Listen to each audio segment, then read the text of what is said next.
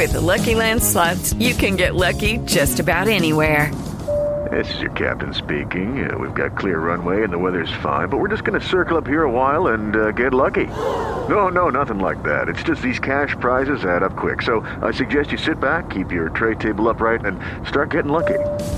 Play for free at LuckyLandSlots.com. Are you feeling lucky? No purchase necessary. Void where prohibited by law. 18 plus terms and conditions apply. See website for details. Lucky Land Casino asking people what's the weirdest place you've gotten lucky? Lucky? In line at the deli, I guess? Aha, in my dentist's office. More than once, actually. Do I have to say? Yes, you do. In the car before my kids' PTA meeting. Really? Yes. Excuse me, what's the weirdest place you've gotten lucky? I never win and tell. Well, there you have it. You can get lucky anywhere playing at LuckyLandSlots.com. Play for free right now. Are you feeling lucky? No purchase necessary. Void where prohibited by law. 18 plus. Terms and conditions apply. See website for details. You're listening to an Airwave Media Podcast. Christopher Media. Let's make some noise. Hey! Hey, Mrs. Wade!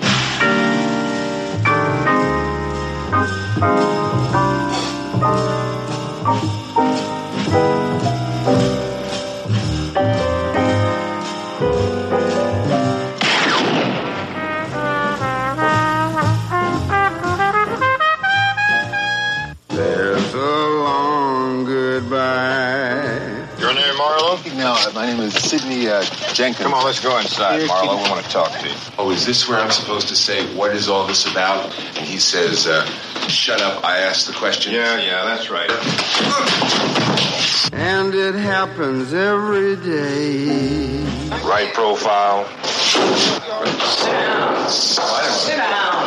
What the hell are you doing here? That's right. I'm getting ready to sing Swanee. Swanee, how I love you, how I love Should I get Al Jolson? When some passerby invites your eye to come her way. There'll be a lot of people looking for me as a result of my lovely wife. If it was a murderer, he murdered his wife. That's a lie. I know he didn't kill her. He And I'll couldn't tell you kill something else. It's a minor anybody. crime, a minor crime, a misdemeanor to kill your wife. The major crime is he stole my money. Your friend stole my money, and the penalty for that is capital punishment. Even as she smiles a quick hello, you let her go. I like your face too. Could you find my husband for me, please, Mr. Marlowe? You let the moment fly. I'm a man cannot stand confinement. Who the hell are you? Well, I'm this here private investigator who was sent here this afternoon to uh, find you. Did you come here to see me or my wife? It's none of his business. Write the check, Roger. What check? Write the check, Roger. Lady, you turn your head. You know you said a long goodbye. Never learn. You're a born loser. What do you think, Mabel? Ow! If you have any trouble, I'll back you up. I have fresh evidence now for you to reopen the Terry Lennox case. You ever think about suicide, Marlowe? Me? I don't believe in it. Goodbye. Don't you try to be nice to me now. I'm leaving and it's goodbye. I ain't running after you in the rain when you're catching a plane. No more. Goodbye, goodbye, goodbye. I'm through. I'm through this time and I'm here. Welcome to the projection booth. I'm your host, Mike White. Joining me is Mr. Terry Frost. Hello. Also with me is Mr. Eric Cohen. Good to be here. This week we are discussing Robert Altman's 1973 film The Long Goodbye, adapted by Leigh Brackett, one of the two main writers from Howard Hawks' The Big Sleep. The film stars Elliott Gould as Philip Marlowe, a man now out of time with his world. We've now gone from the first Marlowe book, The Big Sleep, to the last one, The Long Goodbye. No, I take that back. It's not the la- the last book. There are more after this. The two books were separated by 14 years, just as the Big Sleep movie and the Long Goodbye movie were separated by twice that amount of time. In other words, we're seeing different aspects of time being reflected in each of these works. And yes, we'll be spoiling every damned one of them. So if you haven't seen The Long Goodbye, please proceed with caution. Now, Eric, when was the first time you saw The Long Goodbye and what did you think? First time I saw Long Goodbye, I was in college. I think we screened it in film school. And I remember really, really liking it a lot. Uh, as I got older, I became a Robert Altman fan in general. For the longest time, my favorite Robert Altman films were Nashville and McCabe and Mrs. Miller. And then I rewatched uh, The Long Goodbye fairly recently. It was about maybe a little over four years ago, uh, we were actually discussing, we, in the Cinephiles, the program I used to co-host, we did a neo-noir episode, and one of the films we discussed was that, so I rewatched it, and just fell in love with it. I absolutely adore this movie. This might become my favorite Robert Altman movie. How about you, Terry? I think if I saw it in the cinema, and the two main acts of violence blew me away. I, it was kind of low key as the movie is, and there are a couple of acts of violence in there that really blew me away. I thought, yeah, this is great. A movie surprised me, and I love that. I've watched it again a few times since then, and I keep seeing little bits of extra stuff that every time I watch it, which is a, a real value when you're watching a movie, is spending your time watching it. But little bits and pieces jump out at you that you weren't previously aware of, and that's always a sign of a good movie.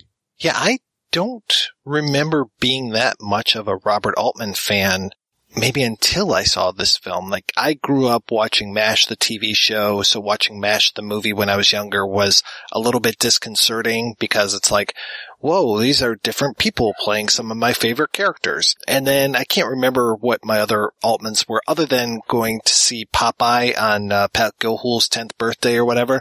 Otherwise, I really wasn't that big of an Altman fan, but I fell in love with this movie the first time I saw it. And I loved Marty Augustine.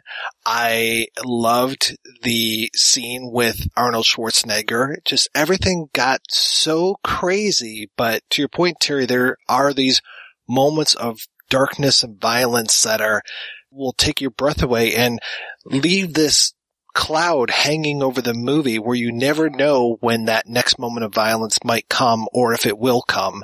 And it leaves you in this state of tension. And then Elliott Gould, his performance is so spectacular. I mean, we've talked about three very different incarnations of Marlowe a lot of people had a lot of problems with this incarnation, but for me, this is one of the three main ones. There, there's a reason why we pick these three movies because to me, these are the three aspects of Marlowe that really capture the character.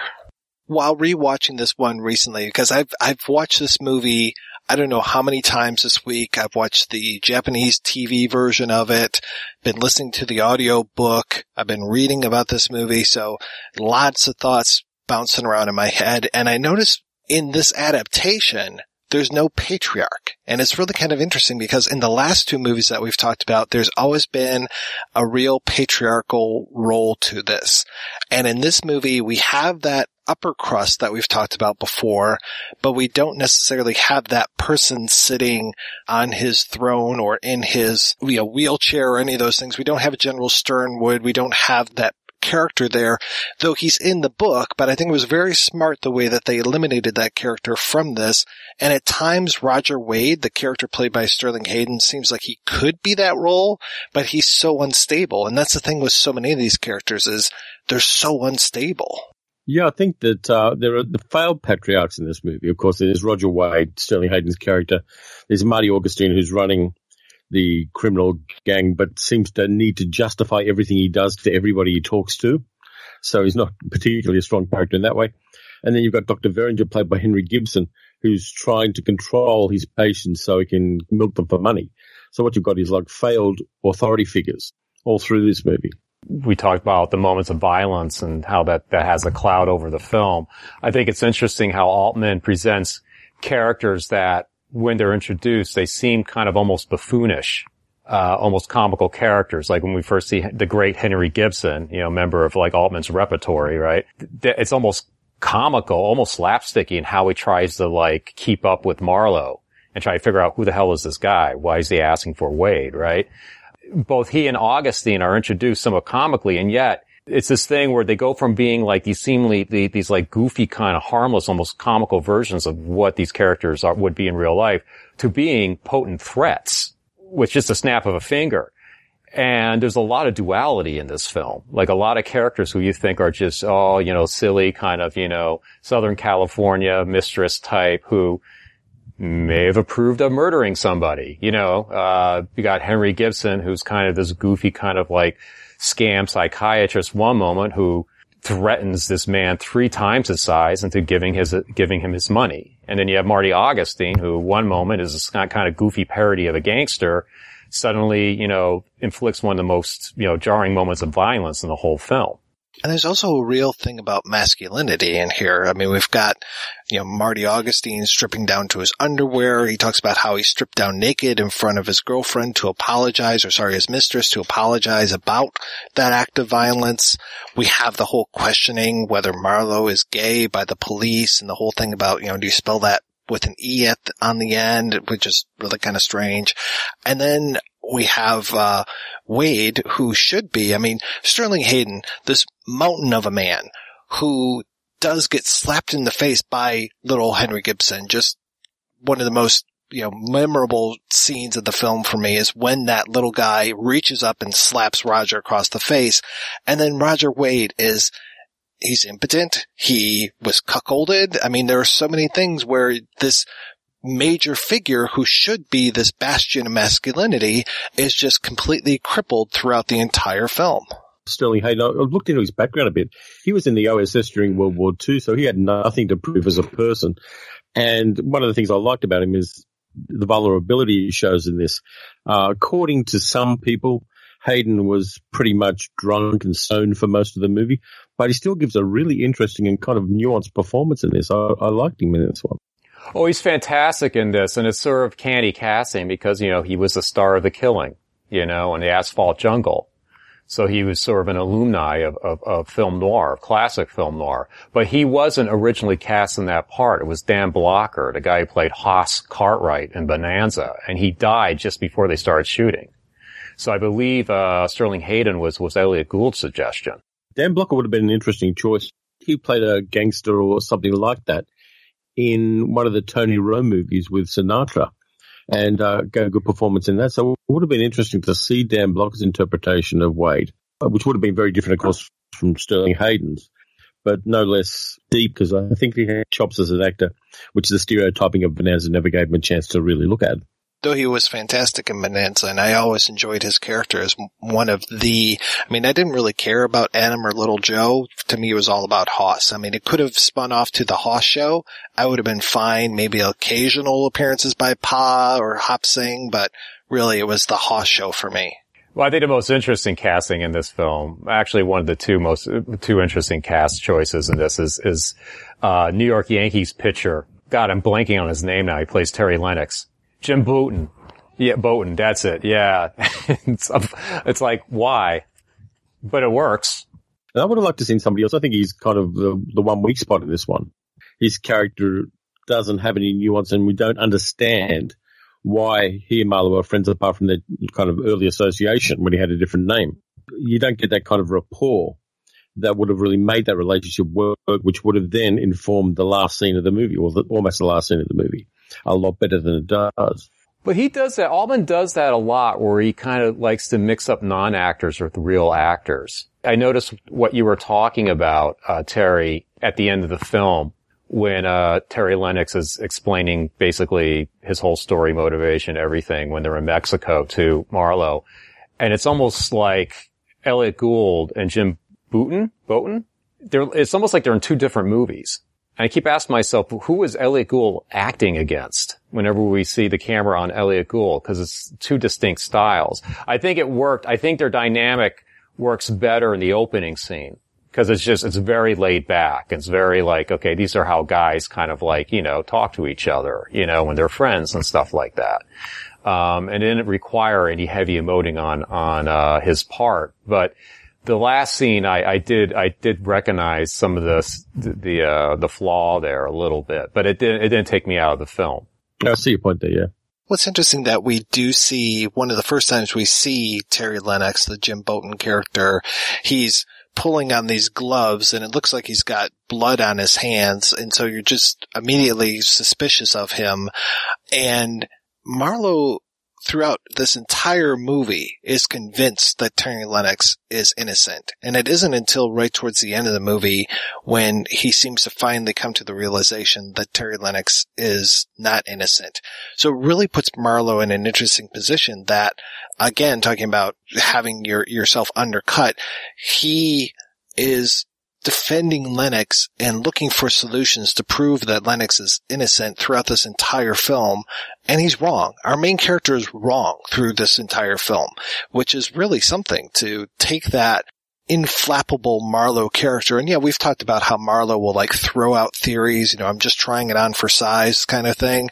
He'll throw out different theories, he'll make different mixes and matches and those kind of things, but he's usually on top of stuff and he's usually pretty good when it comes to putting the pieces together. And in this, he's so blinded by that friendship that he can't see the forest for the trees. He can't put those pieces together. And not only is he wrong about Terry murdering his wife, Sylvia, but you also have Marlowe not figuring out that Terry is alive until right towards the end of the movie either. So it's, it's kind of interesting that our character is, is so flawed from the beginning. And we can kind of talk too about the way that this character was portrayed as being a man out of time, as I talked about in the intro, because he, you know, we, the first time we see him, he's being woken up by his cat and it's as if he was asleep since 1948. You know, he drives this 48 Pontiac. It's like he was asleep from the time that the big sleep was written in 1953 and then is waking up 20 years later and oh, how the world has changed. One of the things about Gould's interpretation of Marlowe is that he's alert and on the ball when he's on the job. But when he's kind of out in the world going to supermarkets at three in the morning or doing anything not directly related to his work, he's kind of just sleepwalking through it. It's like he doesn't engage with the 20th century, late 20th century world he finds himself in. But when he's talking and asking questions of suspects and, and clients, he's very much focused on that. But at other times, he's just cut off from everything else around him. What I like about um, what what they do with this interpretation of Marlowe, they do this thing where it's kind of a riff on the voiceover narration, first person narration. We kind of learn to so associate with the film noir genre, but instead it's it's replaced by uh, Marlowe constantly murmuring to himself. Which, which kind of supplies that kind of like narration that we've seen in like earlier films. And it's, it's, it's very amusing. He's just, I, I love the presentation of Philip Marlowe in this. I watched this film, I'm thinking, gosh, I don't know what to compare Elliott Gould's uh, interpretation to. It's he's kind of like if Jerry Lewis's uh, Buddy Love wasn't so put together, mixed with a little bit of Marx Brothers. That's kind of this Marlowe, but then there's other stuff there, and, and, it's just such an interesting interpretation. And, and and this particular Marlowe is just lost. He's confused, and he's just amused by everything around him. But at the same time, he just doesn't understand it, and he's just kind of resorted to just talking to himself and amusing himself with his own thoughts. It's like he wants to be Lieutenant Columbo, but he hasn't quite put it together yet. I mentioned Popeye earlier, and it kind of reminds me of Popeye, the way that Popeye talks to himself all the time and is giving a narrative around him, you know, commenting on people, but he's doing it all under his breath and muttering.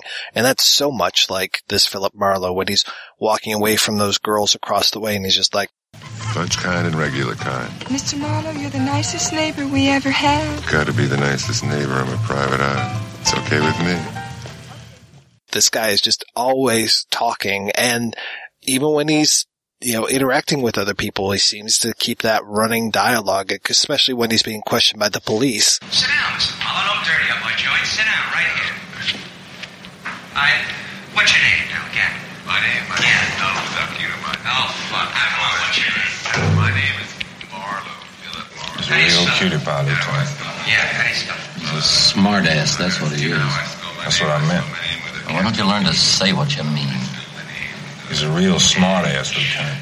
Oh, hi, boys. Who's in there? The, uh, Jane Hooper's in there. Sure, we're all peeking through. We got you about American activities, all right? Uh, sure. All right, look. With an E, you got an E on your name. Yeah. Is that a, that sounds like a fag name. Huh? Fag? Is that what you are? Well, I'm a fag, but I don't know what you need. Anybody with Philip Marlowe's got to be a fag. Sounds like an Exeter Academy fag. Hey guys, it is Ryan. I'm not sure if you know this about me, but I'm a bit of a fun fanatic when I can. I like to work, but I like fun too. It's a thing. And now the truth is out there. I can tell you about my favorite place to have fun. Chumba Casino. They have hundreds of social casino style games to choose from with new games released each week. You can play for free anytime, anywhere. And each day brings a new chance to collect daily bonuses. So join me in the fun. Sign up now at ChumbaCasino.com. No purchase necessary. VGW Group. Void were prohibited by law. See terms and conditions. 18 plus.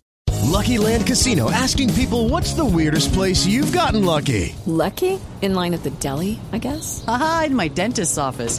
More than once, actually. Do I have to say? Yes, you do. In the car before my kids' PTA meeting. Really? Yes. Excuse me, what's the weirdest place you've gotten lucky? I never win and tell. Well, there you have it. You can get lucky anywhere playing at LuckyLandSlots.com. Play for free right now. Are you feeling lucky? No purchase necessary. Void where prohibited by law. 18 plus. Terms and conditions apply. See website for details.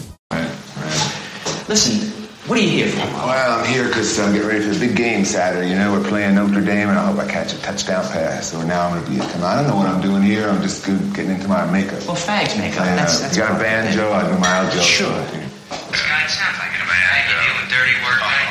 What the hell are you doing here? That's what I I'm getting ready to sing Swanee. Swanee, how I love you, how I Sure, I get Al Jolson. Yeah, he was okay. Damn right he was hard. But here's what I What the hell are we doing?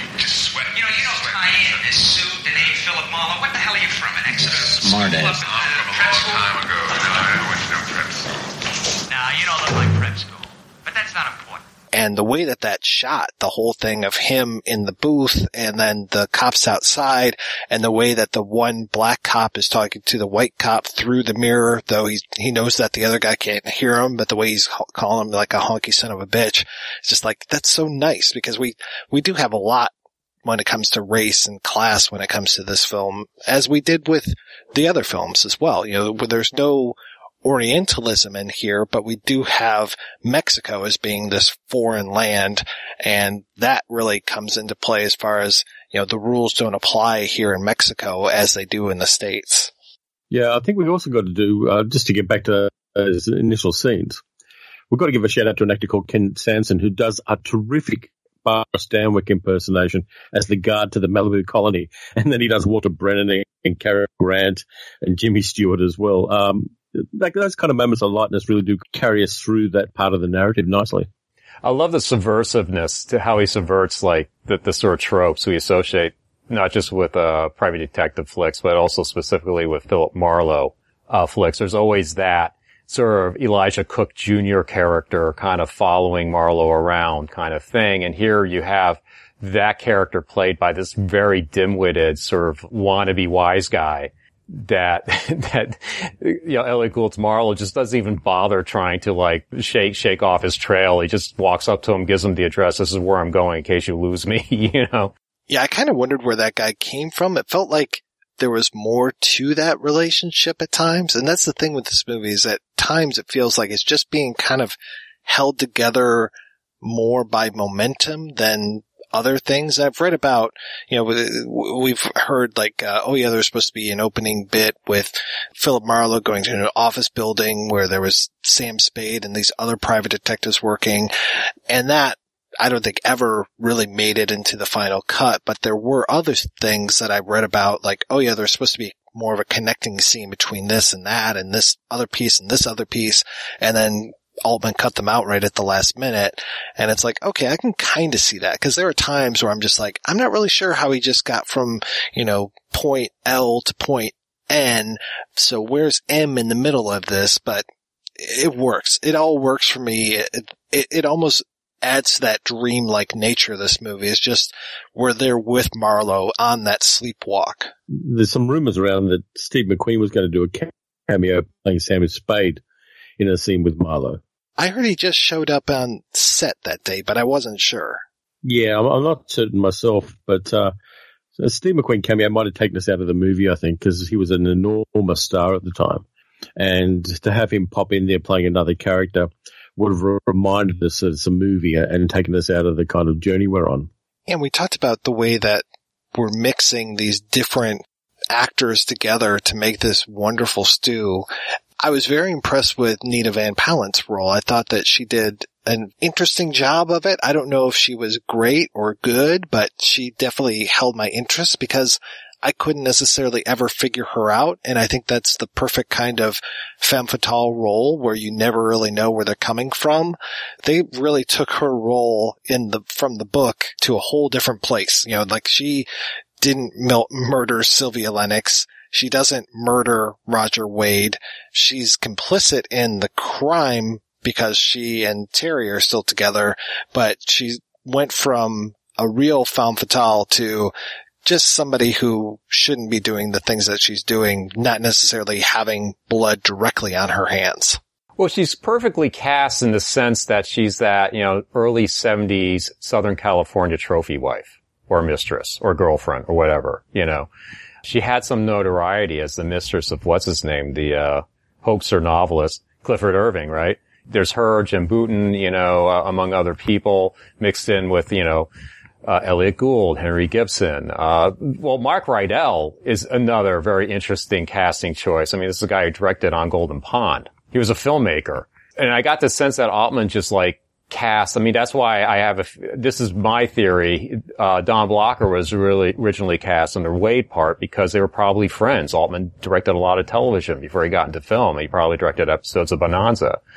And he was very, uh, at the time, um, Gould was like in disfavor for the production studios. He hadn't worked for two years and it was Altman that really wanted Elliott Gould to play Marlowe. So he, you got the sense that Altman's like this loyal guy that likes working with certain people, you know, are part of his circle. And, uh, you know, Henry Gibson is the best example of that because he's like in almost all of Altman's movies, right? I, I, I thought that, that Nina Van Pallandt was, was interesting casting. She kind of fit that kind of niche persona that Altman was going for in this take on Philip Marlowe story. Yeah, and Mark Rydell worked with Elliott Gould later as well. He's directed Harry and Walter's Go to New York. Yeah. So obviously they liked working with each other. I don't know if it was Altman himself who picked up um, on Gould or if it was David Picker who decided on Gould because this movie it went through a lot of stuff before it finally came to Altman. I think it started as a project in 68 and Stirling Silliphant wrote the screenplay for it. And then through a series of a couple different directors, they managed to get Leigh Brackett and she rewrote the script. I think that she did a wonderful job. It was really interesting. I went to the University of Michigan gosh, a couple years ago now and look through the Altman archives and reading the very first draft of the script, which I don't think everybody, anybody's ever written about this. Uh, it wasn't a Philip Marlowe story. They changed, uh, she changed the name to John Carmody, which was another character that, uh, Chandler had written about. And then for whatever reason, like Terry Lennox was Terry Lennox, Marty Augustine was Marty Augustine, was Mendy Menendez in the book. All of these characters were there, and there were additional characters, of course, like the Linda Loring character. I can't, I think she was Kate Loring or something like that in the screenplay. But yeah, it was a John Carmody, um, mystery at first, and then they switched it to Philip Marlowe in the second draft. So I don't know if there was some sort of rights thing going on or why that was, but I found that very interesting. Yeah, I was just wondering whether they delayed uh, the making the Leigh Brackett script at the time because in '69 we had the Marlowe with James Garner in it. So maybe they didn't want to put two into production at the same time. Maybe there was a kind of overlap there that delayed it. I think Stirling Silliphant wrote the Marlowe in 68. Uh, yes, he did. So it seems like it would have been a two picture deal there. And then we talked a little bit last week as far as the two producers, Jerry Bick and Elliott Kastner, who bought the cinema, the rights to The Long Goodbye and then eventually brought us The Big Sleep and Farewell My Lovely as well. So uh, yeah, I don't know how all that happened and why there was this revival of Chandler in the late 60s, early 70s, but I'm glad that it happened. And yeah, we'll talk a little bit more about some of the other detective movies that were coming out around the same time because there were some interesting parallels. I read a really nice review comparing and contrasting this one with Chinatown, and this one predates Chinatown by a year, I think, but there are some interesting parallels. I was really glad to see Jerry Jones in here, who is one of the two detectives that pick up Marlowe from the uh, apartment. Because Jerry Jones, I didn't recognize him by face, but I recognized him by voice because he gives a very studious lecture in The Avenging Disco Godfather about the negative effects of angel dust. So as soon as I heard his voice, I was like, that's the guy from Disco Godfather. So sure enough, it was. I was very happy about that. Is that the guy that that's one of my favorite scenes in the movie is is when they're in his apartment and is that the is that the detective that goes, What is this? And Marlowe goes, They're baby shoes. And he just has this exp- like the camera just stays on his face. Pretty bloody big too. They're, they're fairly, they're more like kids shoes, yeah. Oh, they're huge. Maybe Marlowe had enormous feet when he was a child, yeah. Yeah, that whole preamble of the cat before we even get to Terry Lennox. I mean, it took a lot of guts to do the whole cat intro and it really does a great job of introducing us to this character and what he's all about and how far he'll go for a friend, you know, going out at three o'clock in the morning, trying to find curry brand cat food. And I love that he gets introduced to that um, black uh, stalker at the market, and that he comes back later on. What I need a cat for, I got a girl. Right, and I love he shows up. Hey, how's your cat? How's your girl? yeah, I love that scene. I love, love, love that scene, and and that was pilfered by the Coen brothers for Big Lebowski for when uh when uh what's his name Jeff Bridges was looking for milk. I, I know some people have compared the Big Sleep with the Big Lebowski, but I know we talked more um, two weeks ago on Murder My Sweet about the Big Lebowski than we did last week when we were talking about the Big Sleep.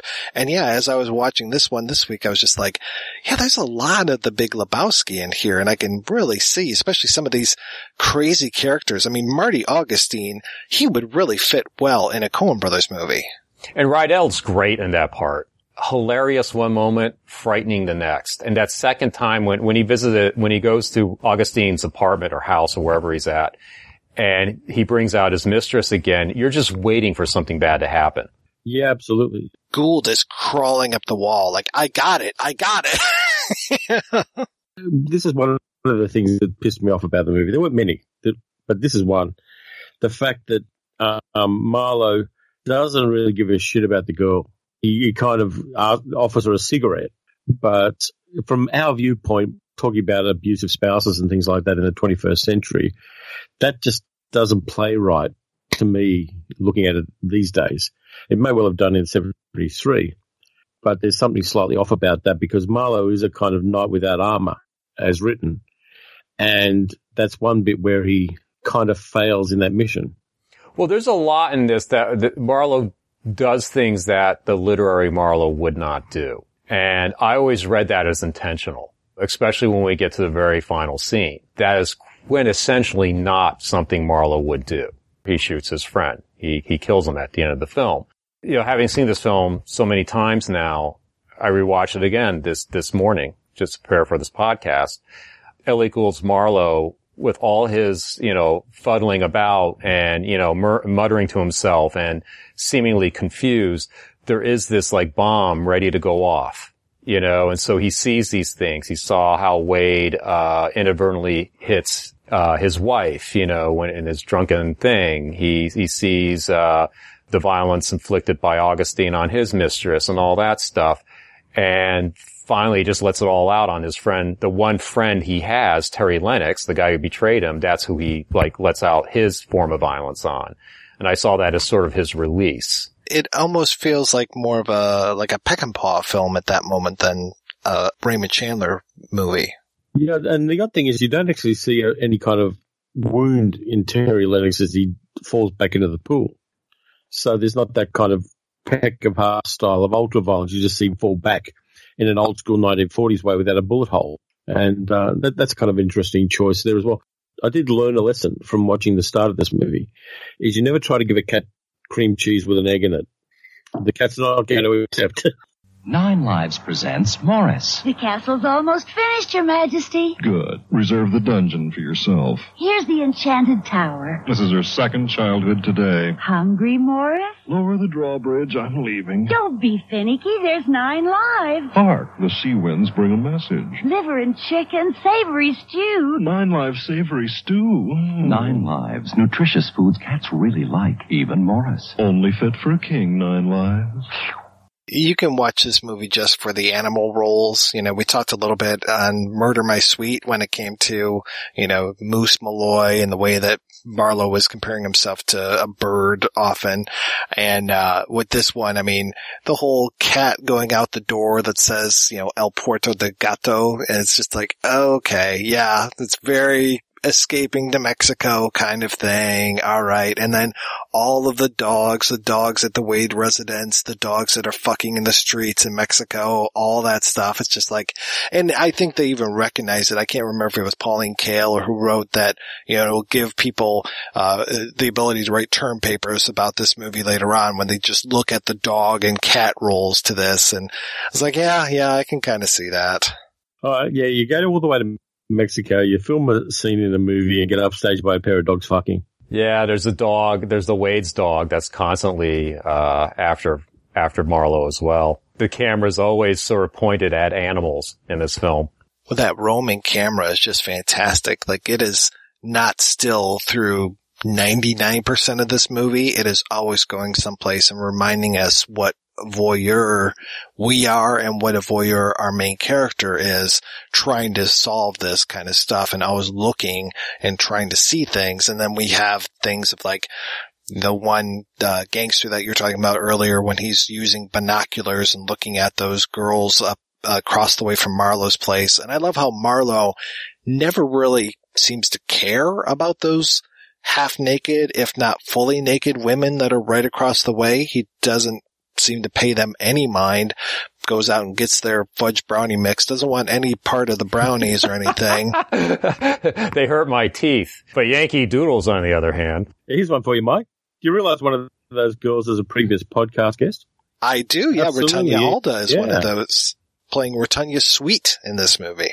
No, she was one of the girls, right? Because I saw her name tag. Because I I met her. I shot a uh, DVD extra. I forgot what the film was that she was in that we shot it for. But yeah, I saw her name come. up. I go, wait, who did she play in this film? The mistress? The who did she play? I, I couldn't figure that out. But it's one of the girls in a, across the street or across the uh, across from him. Interesting. Getting back to how it's shot, Vilmos Zsigmond does a phenomenal job of the cinematography. It's also a beautiful film to look at. They did some flashing, some, which is a post-production uh, term for taking the canister of film or the roll of film and like just exposing it to natural light really quickly and then shutting it. And it gives that sort of like almost LA postcard look to it. Especially that scene where, where Marlowe's chasing after, you know, shouting, Mrs. Wade, Mrs. Wade, as she's driving away, you know, just, just the photography is just a phenomenal. Yeah, it's so much easier doing that stuff now. You just have to kind of use color grading and LUT. Yep. Or just a goddamn Instagram filter. You know, one thing I really picked up on this time watching it was the use of the fake names. Obviously, Marlowe gives a couple fake names. At one point, he says he's Donald Duck. He says he's the name Sidney Jenkins. Uh, he gets called Marlboro constantly by uh, Roger Wade. But then to find out that both Roger Wade and Terry Lennox had fake names that Roger Wade was Billy Joe Smith and Terry Lennox was Lenny Potts. And we know from the book that Terry Lennox had a previous name of Paul Marston, which has the same initials as Philip Marlowe, but Roger Wade, I think was always Roger Wade, but here him having a former identity, you know, casts kind of a doubt on him, casts doubt on Terry Lennox, and then it's almost like Marlowe's trying to get in on the game a little bit by pretending to be other people too. Oh, the other thing I wanted to say, going back, way back to when I was talking about having John Carmody in, uh, as Philip Marlowe, that name is, I think that was a very intentional thing because the first time Chandler turned in his manuscript for The Long Goodbye, one of his editors said that Marlowe is becoming too Christ-like, and I think having a character, any character with the initials JC is always suspect as far as, is this supposed to be Hey guys, it is Ryan. I'm not sure if you know this about me, but I'm a bit of a fun fanatic when I can. I like to work, but I like fun too. It's a thing. And now the truth is out there. I can tell you about my favorite place to have fun. Chumba Casino. They have hundreds of social casino style games to choose from with new games released each week. You can play for free anytime, anywhere. And each day brings a new chance to collect daily bonuses. So join me in the fun. Sign up now at ChumbaCasino.com. No purchase necessary. VGW Group. Void were prohibited by law. See terms and conditions. 18 plus. Judy was boring. Hello. Then Judy discovered ChumbaCasino.com. It's my little escape. Now Judy's the life of the party. Oh, baby, Mama's bringing home the bacon. Whoa, take it easy, Judy.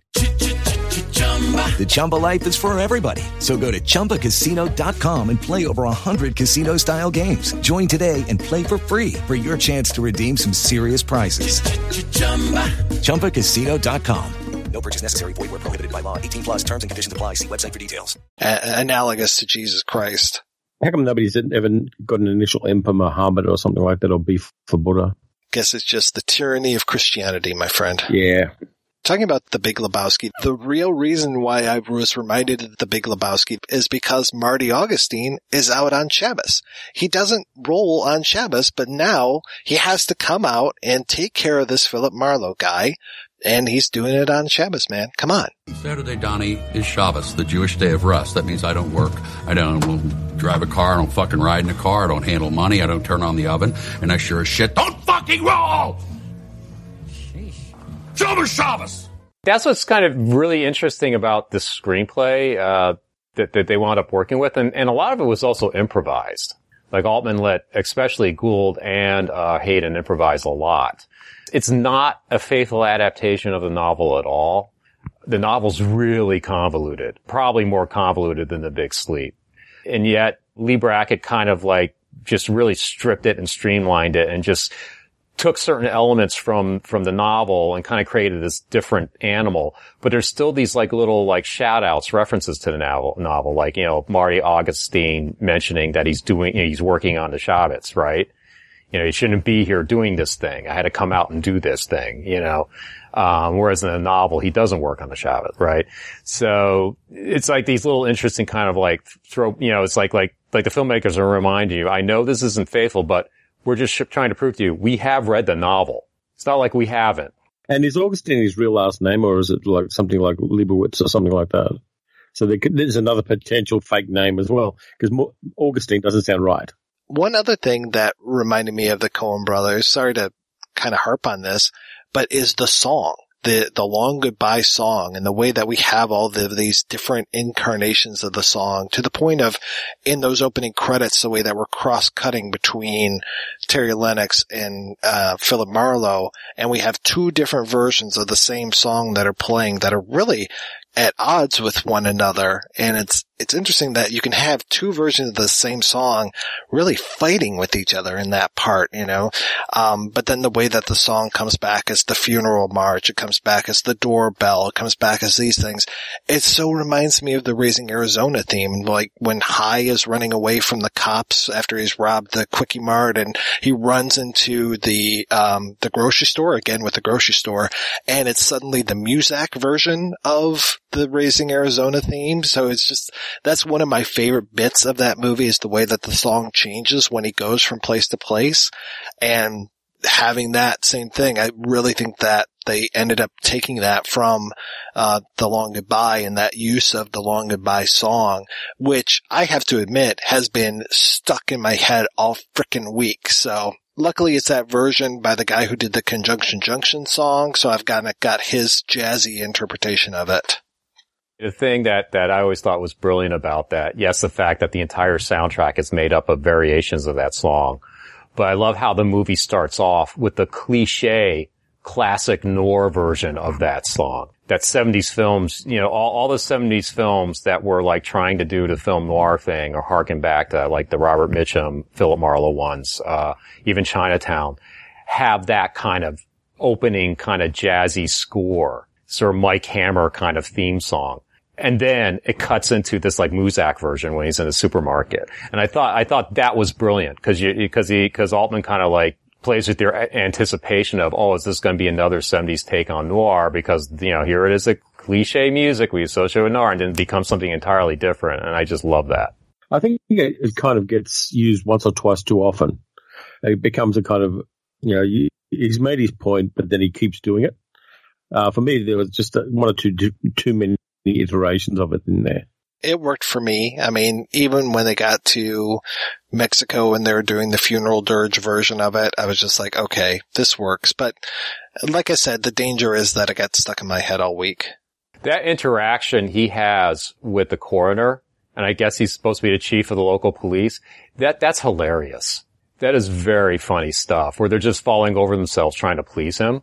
And, and, and he's just, he's just this private dick from LA And the whole scene, like when he's in the car where he's trying to bribe them and he's trying to justify giving them the money and they keep turning it down, but they keep changing the story. And that's filmed beautifully too, with just the two hands and the five thousand dollar bill in, on the center console of the car. I mean, that, that's a nice choice there. I kind of like that. You didn't have to have any face acting from the actors. You just had to have the voices and their hands and a piece of money told the story. Yeah, I always picture those three guys like in a sound booth somewhere recording that because I don't think any of those guys were anywhere near that car. None of those hands were their hands. It just all felt like second unit stuff of like, oh shit, we need to do something here. Get these guys in a sound booth quick. But it worked. Yeah, oh, it totally worked. David Carradine cameo in the jail cell. Yes. yeah, absolutely. Just before he kung fu. David Carradine laying on a bloody cell in jail and having a chat with Marlowe. They've been hanging out for three days and they're really bonded nicely. It's the most anti-David Carradine performance I think I've ever seen. I would say like, like I had, this is a weird kind of loopy, um, anecdote on my part. I'm sorry if this seems to be going way off track, but watching David Carradine in this reminds me of when I met the actor Scott Glenn. For, for the listeners who don't know, Scott Glenn is this great stoic, kind of like He-Man actor, kind of in a Clint Eastwood mode. He's been in so many films. Uh, he was in Silence of the Lambs. He was in, uh, you know, so many stuff. Anyways, uh, I worked on a show that Scott Glenn, uh, was an actor in and meeting him in person, he's, he's nothing like the roles he plays. He's very chatty. He's very loose. I would say he was like an aging hippie type. He was saying man a lot and very, you know, limber and loose and kind of animated and stuff like that. And seeing, and seeing David Carradine in this kind of reminded me of my meeting Scott Glenn because David Carradine is nothing like the David Carradine in anything else. He's like just this chatterbox that just won't stop talking. Even, even the, the corrections officer that, that tells Marlowe he can leave is even telling him you need to shut up or otherwise your lips are going to fall off. Yeah, when um the the shout out to the Thin Man where Marlowe calls the dog Asta. Kind of like that bit as well. There's these little Easter eggs during this movie where they're just little bits of business that kind of work and remind you of that theme that yes, they are in Hollywood, and the movie is bracketed by "Hooray for Hollywood" at the start oh, and the finish. The final shot is a is a reverse gender swap take on the Third Man. Mm. I was just thinking about some of the other mishearings and misnamings of people. You know, I talked about how Wade calls him Marlboro, and then there's uh, Dr. Derringer instead of Dr. Verringer. So calling him by the name of a gun is interesting. And then that whole thing that you guys were just talking about with the uh, the, the coroner and the the head of police down in Otatoclán and just all of those mishearings that happened, like where they, he says I'm the coroner, but the way that he says it, it looks like colonel, or it sounds like colonel, and when he talks about the diseased instead of the deceased. And I guess what reminded me of that too was just the, uh, the subtitles were going nuts during this movie. The, whoever did the subtitles for the DVD release didn't really understand what was being said sometimes. So since Marlowe has that cigarette in his mouth throughout almost this entire movie. I think he's one of the few characters that smokes, if the only character. And when he calls Asta Asta, he's got that cigarette in his mouth. So the subtitler called, uh, caught Aster instead of Asta. And it's just like, come on. And like they screwed up the line when, uh, he says your, uh, when Marty Augustine says to the one guy, your father was a Moyle. And I can't remember what he says, but it, it, like the subtitles was something like, you know, your father, father was immortal or something like that. And it's like, what? I hope, I hope they didn't misspell albino turd watching it this morning, I was going to count how many cigarettes Marlowe smoked during the movie, and I gave up about the time he and Terry Lennox got together for the first time because there are just so many cigarettes there, and then he, um, what we call here in Australia, the donkey roots one cigarette off the other and chain smokes them. This is not a an anti-smoking movie at all. Well, what's funny about that is I don't know what is funnier, the fact that he always has a cigarette in his mouth or that everyone around him do, don't seem to care. It, it's like, it's like he just walk into any house, any room with a cigarette in his mouth and everyone, anyone who's living there doesn't seem to be like phased by it. But no one else is smoking. Yeah, he's in hospital with a cigarette. No, that's probably the reason the guy gave him the harmonica to try to wean him off cigarettes. The guy who's totally mummified in bandages, hands him that tiny harmonica for no apparent reason. I think he just wants him to stop smoking. That's brilliant. I never thought, I always thought the guy was trying to reach for the cigarette and Marlowe did, misunderstood it, took his harmonica instead. But you know what? I like that interpretation better. I think it works. And I really like um, the other thing that, that gets me, and I, kind of these details hang in my head enormously when I watch a film, is Henry Gibson's enormous comb over. It was reminiscent of something in recent political history, but I can't recall what. I think that the cigarettes are supposed to be some sort of commentary on like the health consciousness of 1973 California. Everybody is tan. The women across the way are doing yoga, doing aerobics, all these kind of things. And people other than drinking seem to be more health conscious than Marlowe is. And Marlowe is that throwback. You know, he's got the old car. He's got the cigarettes and everything. He wears the suit. He's one of the few people that wears a suit in this movie. And the one thing I regret about the flashing that you talked about when it came to the look of the film is that apparently his coat and pants were mismatched and his tie had little American flags on it and you can't see those after they did that effect to the movie. They look like they're the same color, but that would have been another thing to say like what a rumpled guy this is. I mean, he already looks rumpled. He already looks like he needs a shave in a lot of the scenes, which I think is kind of like natural Elliott Gouldness, but they really played up that he's kind of this shabby detective shabby chic, as it were. No, that, that kind of worked for me. I mean, the tie thing, even just go, going out to the supermarket wearing a tie at three in the morning. I'm lucky if I wear pants going out to the supermarket at three in the morning. Uh, but him, he kind of did the full dressing up bit. And he's so concerned about that tie when he goes in to save Roger. He's like, here, hold my tie. We talked about this with uh, the Big Sleep, the Robert Mitchum version, and I mentioned how that take on Marlowe was too put together, too slick. He had too nice a car. And this version, it's the complete antithesis to that. He has a vintage car, but it's junk. He's dressing in a, he's dressed in a suit, but it's completely rumpled. He probably sleeps in that damn suit. And more than any of the other, uh, Marlowe incarnations, I really feel like I can smell the smoke and the BO on, you know, Elliott Gould's take on the character. Cause he just, he, he, he just seems like he hasn't slept. He seems like he was in prison for, in a prison cell for like three days or however many days it was he was in there. You know, the guy just never seems fully clean or, or hygienically all there. Yeah, that he's sleeping in his clothes when we first see him and getting woken up by that cat. It's just like, yeah, how long has this guy been laying there and when was the last time he showered? It's probably good that he went for that dip in the ocean though in that case. Yeah, clean you up a little bit. But uh, I kind of, I kind of like that scene. Um, Wade scene where he wades into the ocean. Wade, Wade. There's a chaos to that that kind of plays naturalistically. So when people are actually drowning or where there's any kind of crisis like that, it does play that way where, you know, you don't realize quite what's happening. Then you realize what's happening and then there's a delay while you get stuff done. It, it played realistically to an unusual degree uh, during that scene. I kind of appreciated that. No, I like that a lot. And I like that whole thing of the dog holding the cane at the end of that is really nice. Mm. Yeah, it really did work. At one point, it feels like Marlowe loses his car. Like I know Marlowe gets driven around a lot in the books and in the movies as far as, you know, getting picked up by people and being taken to places, being taken to the Malibu colony, being taken to Marty Augustine's place. But I was curious why he takes the bus down to Mexico rather than driving himself down there.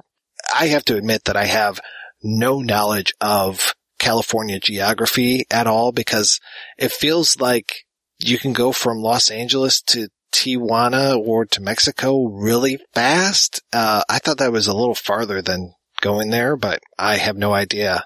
Two and a half hours or so.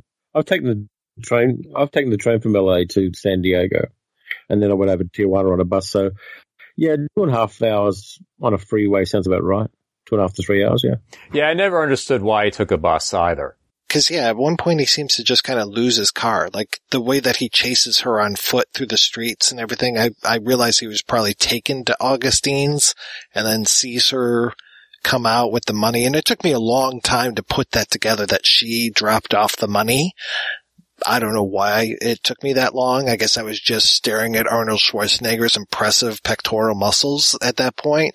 Yeah, and then him chasing her. And it was interesting when I thought about it this time when he gets hit by the car and he blacks out. It's kind of like that black pool opening at his feet. You know, he has to get knocked unconscious at least once during these movies. It's a good way from getting from one scene to another. But uh, one thing I've thought about Arnold Schwarzenegger in that movie, he should never have a mustache. It really doesn't suit him. the mustache didn't work. Um, uh, yeah, it's it's an odd one. You go, okay, we'll get the Austrian guy in, but we won't let him talk. Which would have fit though with Marty's gang. The whole thing of Marty having all the different ethnicities working for him, I found very interesting. And I really like the guy is a Pepe who's like, Marty, I don't want to take off my shirt. I got too many scars. I, I love how Augustine is so considerate about it. He's like, okay, you go in another room. Just, you know. yeah, well, forget the scars you put on your girlfriend's face, but yeah, uh, but you're okay. Yeah. Yeah. Again, going back to the screenplay, I am really glad that they cut down on the amount of characters. I'm glad that they cut down on, I know this is going to be a little sacrilegious for me to say this, but I feel like The Long Goodbye was an overwritten book. Like listening to it, it feels like it takes him three or four pages to just cross the room sometimes. And it's just like, come on, dude, just get there. And I kind of miss that rat-a-tat patter and the really quick clipped prose of the more hard-boiled novels. And there are times like the way that he finds Dr. Verringer is pretty easy in this movie. It's not that easy in the book. Uh, but what's even worse is that once he goes to visit Verringer, he has two other Dr. V's that he can look for. And he goes and visits at least one other one. It's just like, come on, dude. We didn't need this scene in here whatsoever. Just cut right to the chase. Get back to this guy. You know, this is the guy. Like even listening to the, the book that I was doing, I was like, no, this, he's got to be the guy. He has to be the guy. And then when he got, when Marlowe goes and investigates another doctor, I was just like, wow, we're really just getting away from the plot here and that weird crisscrossing of the Sylvia Lennox was sleeping with Roger Wade and then Terry was sleeping with Eileen, but in some versions, some characters don't sleep with one another and in other versions they do. So depending on if you're reading the book, some of the early drafts of the screenplay or watching the movie, all of that stuff changes. I know Chandler at one point said to his publishers, this mystery seems like it's fairly obvious. And I don't think it is. I really don't think it is because even reading the book, I'm like, well, I'm not sure exactly what this person's motivation was for this, that, or the other thing. And definitely when watching this movie, it leaves a lot of questions, but I'm kind of glad it does leave questions. I think everything is kind of summed up in the end, and I think it was smarter to have Roger kill himself rather than being the victim of a murder. Just keeping it to the one murder at the beginning and then the revenge at the end, I think was a lot smarter than all the convolutions that they were doing and uh, keep some of these other characters out of the mix. Uh, I totally agree with you, Mike. I, like I said earlier, the novels. With lucky landslots, you can get lucky just about anywhere. Dearly beloved, we are gathered here today to. Has anyone seen the bride and groom? Sorry, sorry, we're here. We were getting lucky in the limo and we lost track of time. No, Lucky Land Casino, with cash prizes that add up quicker than a guest registry. In that case, I pronounce you lucky. Play for free at LuckyLandSlots.com. Daily bonuses are waiting. No purchase necessary. Void where prohibited by law. 18 plus. Terms and conditions apply. See website for details. Judy was boring. Hello. Then Judy discovered ChumbaCasino.com. It's my little escape. Now Judy's the life of the party. Oh, baby, Mama's bringing home the bacon. Whoa, take it easy, Judy. The Chumba life is for everybody. So go to ChumbaCasino.com and play over 100 casino style games. Join today and play for free for your chance to redeem some serious prizes. chumba ChumbaCasino.com. No purchase necessary. Void where prohibited by law. 18 plus terms and conditions apply. See website for details. Too convoluted for its own good. There's just way too many things going on. I mean, like, even like the Terry Lennox reveal. I mean, he's, he's, he's undergone plastic surgery, right? To look like a Mexican. It's just, it's just, it gets a little ludicrous for, for even Chandler's, you know, uh, thing. And my understanding of this is that, you know, Chandler also wrote the novel during a very difficult time in his life. I think his wife was dying. I think he mentioned that this was a very personal book for him. Uh, if that was the case, I wish he just focused on the characters and not tried to make such a convoluted mystery because I think Leigh Brackett and, and Robert Altman together crafted something far more streamlined and just far more effective story wise. I mean, there's, there's, there's no complications. We, we understand the story as it unfolds.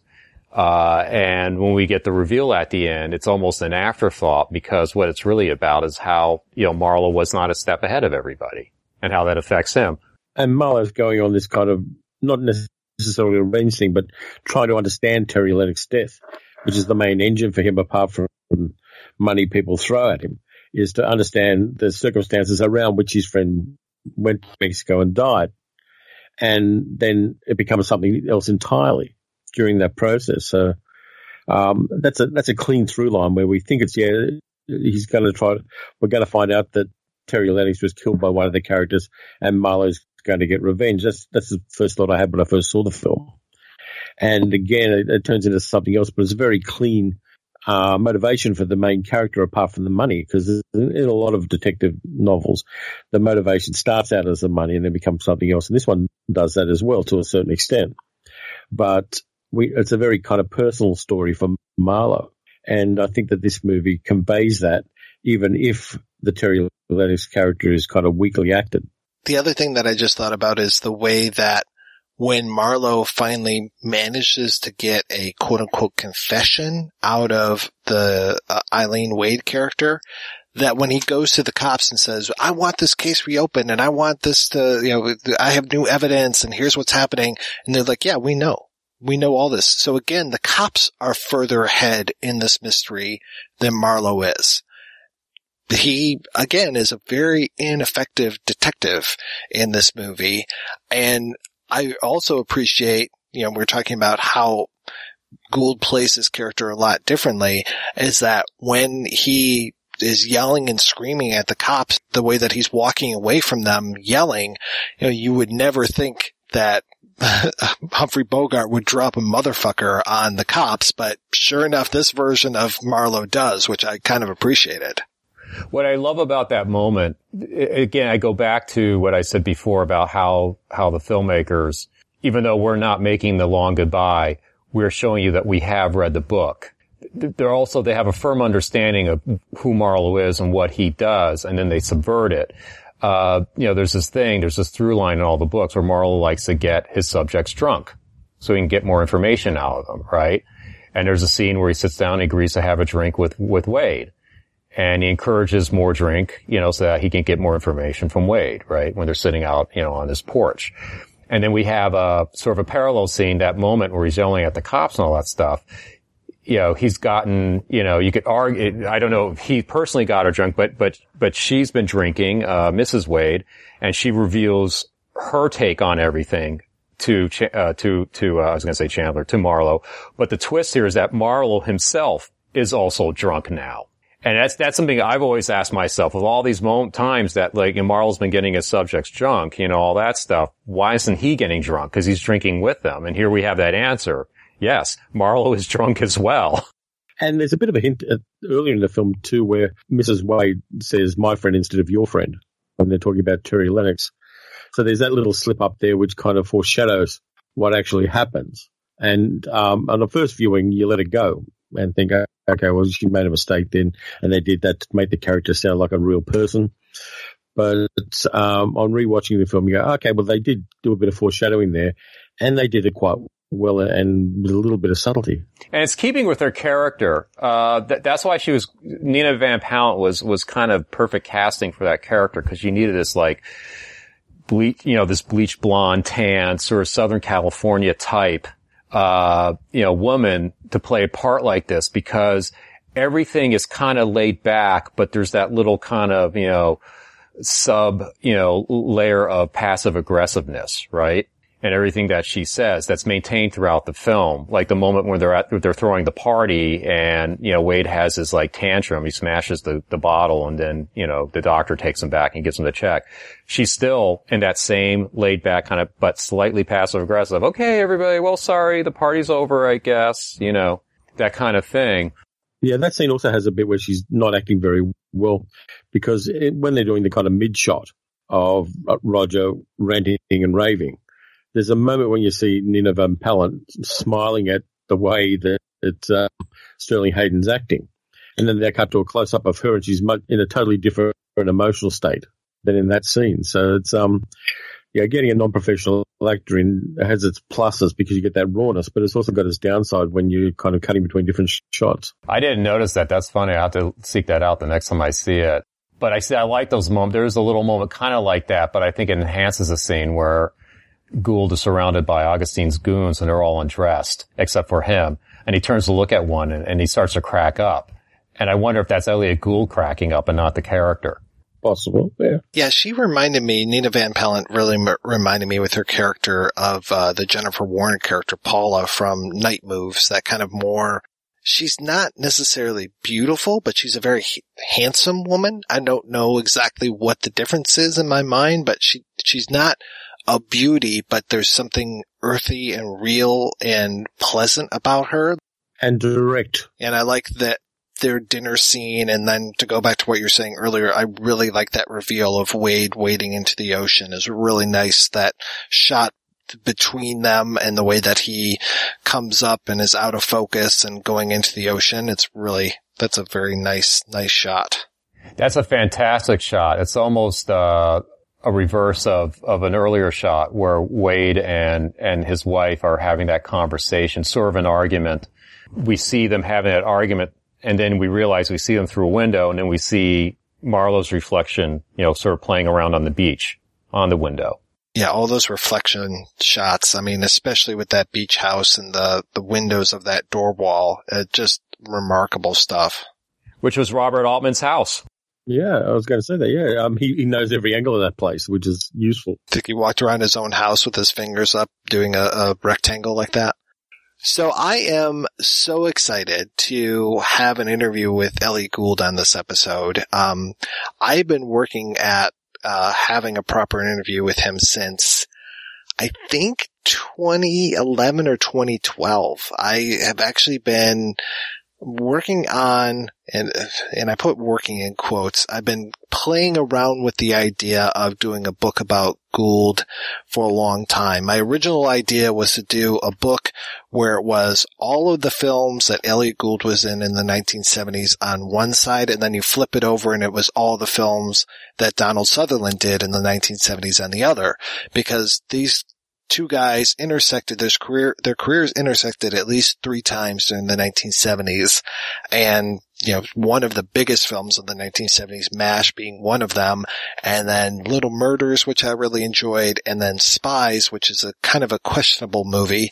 Um, but then just this look at their filmographies and just, you know, separating out, separating out what Gould did, looking at the movies that he made in the 1970s is just, this roller coaster ride of interesting, sometimes bad, sometimes phenomenal. You look at something like The Silent Partner, compare that with something like Whiffs or Matilda. And so all these years ago, I thought about doing this and really tried to get it going. I actually talked with Gould. He was like, yeah, I would like if somebody wrote a book about me. You know, it would be great to have a biography. And so I went out and I talked to people that were involved with things like, um, you know, I talked to Peter Hyams about uh, busting in Capricorn One. I talked to Joe Walsh about California Split. Talked to all these different people uh, about all these different films from the 1970s. And then I managed to, this was when I was unemployed for a little bit and then I got a job and then I wasn't, uh, and then I also have this job of doing this podcast. So that kind of went on the back burner, but every once in a while I would reach out to Gould, you know, see like maybe we can still work on this together. So it was nice to finally be able to sit down with him and talk about this stuff. And I have to say that this interview goes all over the place. We talk mostly about the long goodbye, but then I try to get little information more about what led up to it. You know, we talked about how he's kind of in the wilderness for a little while between all of these films he did in 1970, 71, maybe even into 72, but then there was a real just work stoppage right in there, especially in 1972. We talk about that and we kind of go around the mulberry bush a little bit with some of that stuff. So I just want to warn people that this is kind of a, a meandering discussion, but, uh, hopefully people enjoy it. So with all that in mind, we're going to take a break, play this interview with Philip Marlowe himself, Elliott Gould, and we'll be back right after these brief messages.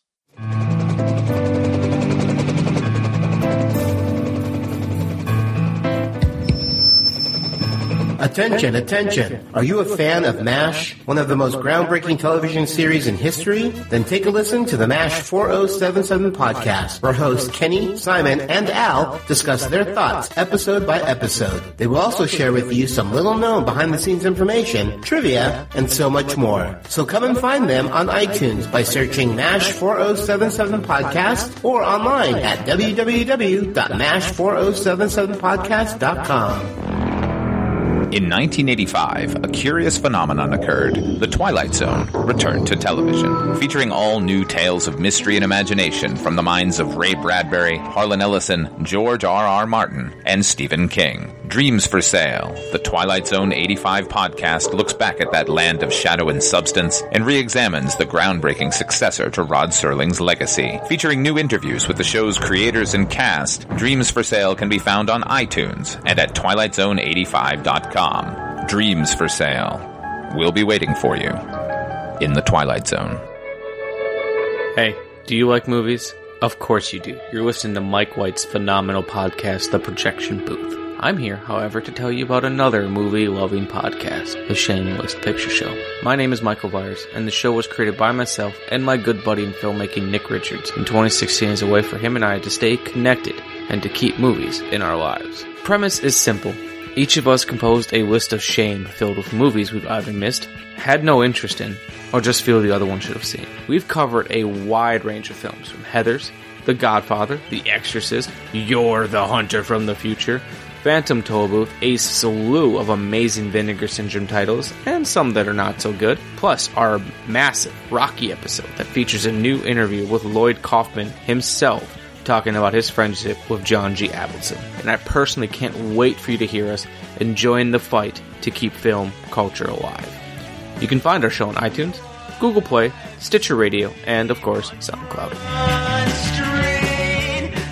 I'm Chris Cooling from Forgotten TV, and you're listening to The Projection Booth, the ultimate movie podcast. The focus of the interview is The Long Goodbye. But I want to ask, uh, as far as like how you came to the role and even going back a little bit before that, as far as your relationship with Robert Altman, if that's okay. Well, uh, I had met Robert Altman at 20th Century Fox when uh, I was asked to meet him uh, uh, for uh, to talk about my participating in MASH. And uh, Bob gave me the script of MASH. I read it, and then I came back to meet with him again. And he asked me uh, how I felt about the part, how I felt about the part of Duke, the American Southerner, the part that Tom Skerritt played. And I said, uh, I've never questioned an offer. Uh, you know, all I, want to do is work, uh, but uh, be rather intense being validating me as an American Southerner. I could do it. I have a musical ear. But this character of Trapper John McIntyre, if you haven't cast him, I've got the juice. I've got the energy and uh, for it. And uh, Bob, it's almost like he let me cast myself, and he, gave me that part. That's uh, how and when I met Bob, and we did MASH, and it was, uh, and he introduced me to Donald, who had been uh, a cast before me, and uh, Donald and I became very close. I didn't understand how Bob worked. I wasn't used to that kind of work, that kind of improvisational work. And uh, Donald and I you know, were, had a problem about it and we uh, complained about it. But then Bob reshot a scene and we got on with it and it turned out to be a great collaboration. So as that I couldn't do uh, McCabe and Mrs. Miller. Uh, he had asked me to do that, and of course, it turned out great with Warren Beatty and Julie Christie. But uh, then I was, I had uh, fallen out of grace and was looking for work. A few years after that, it all happened very quickly.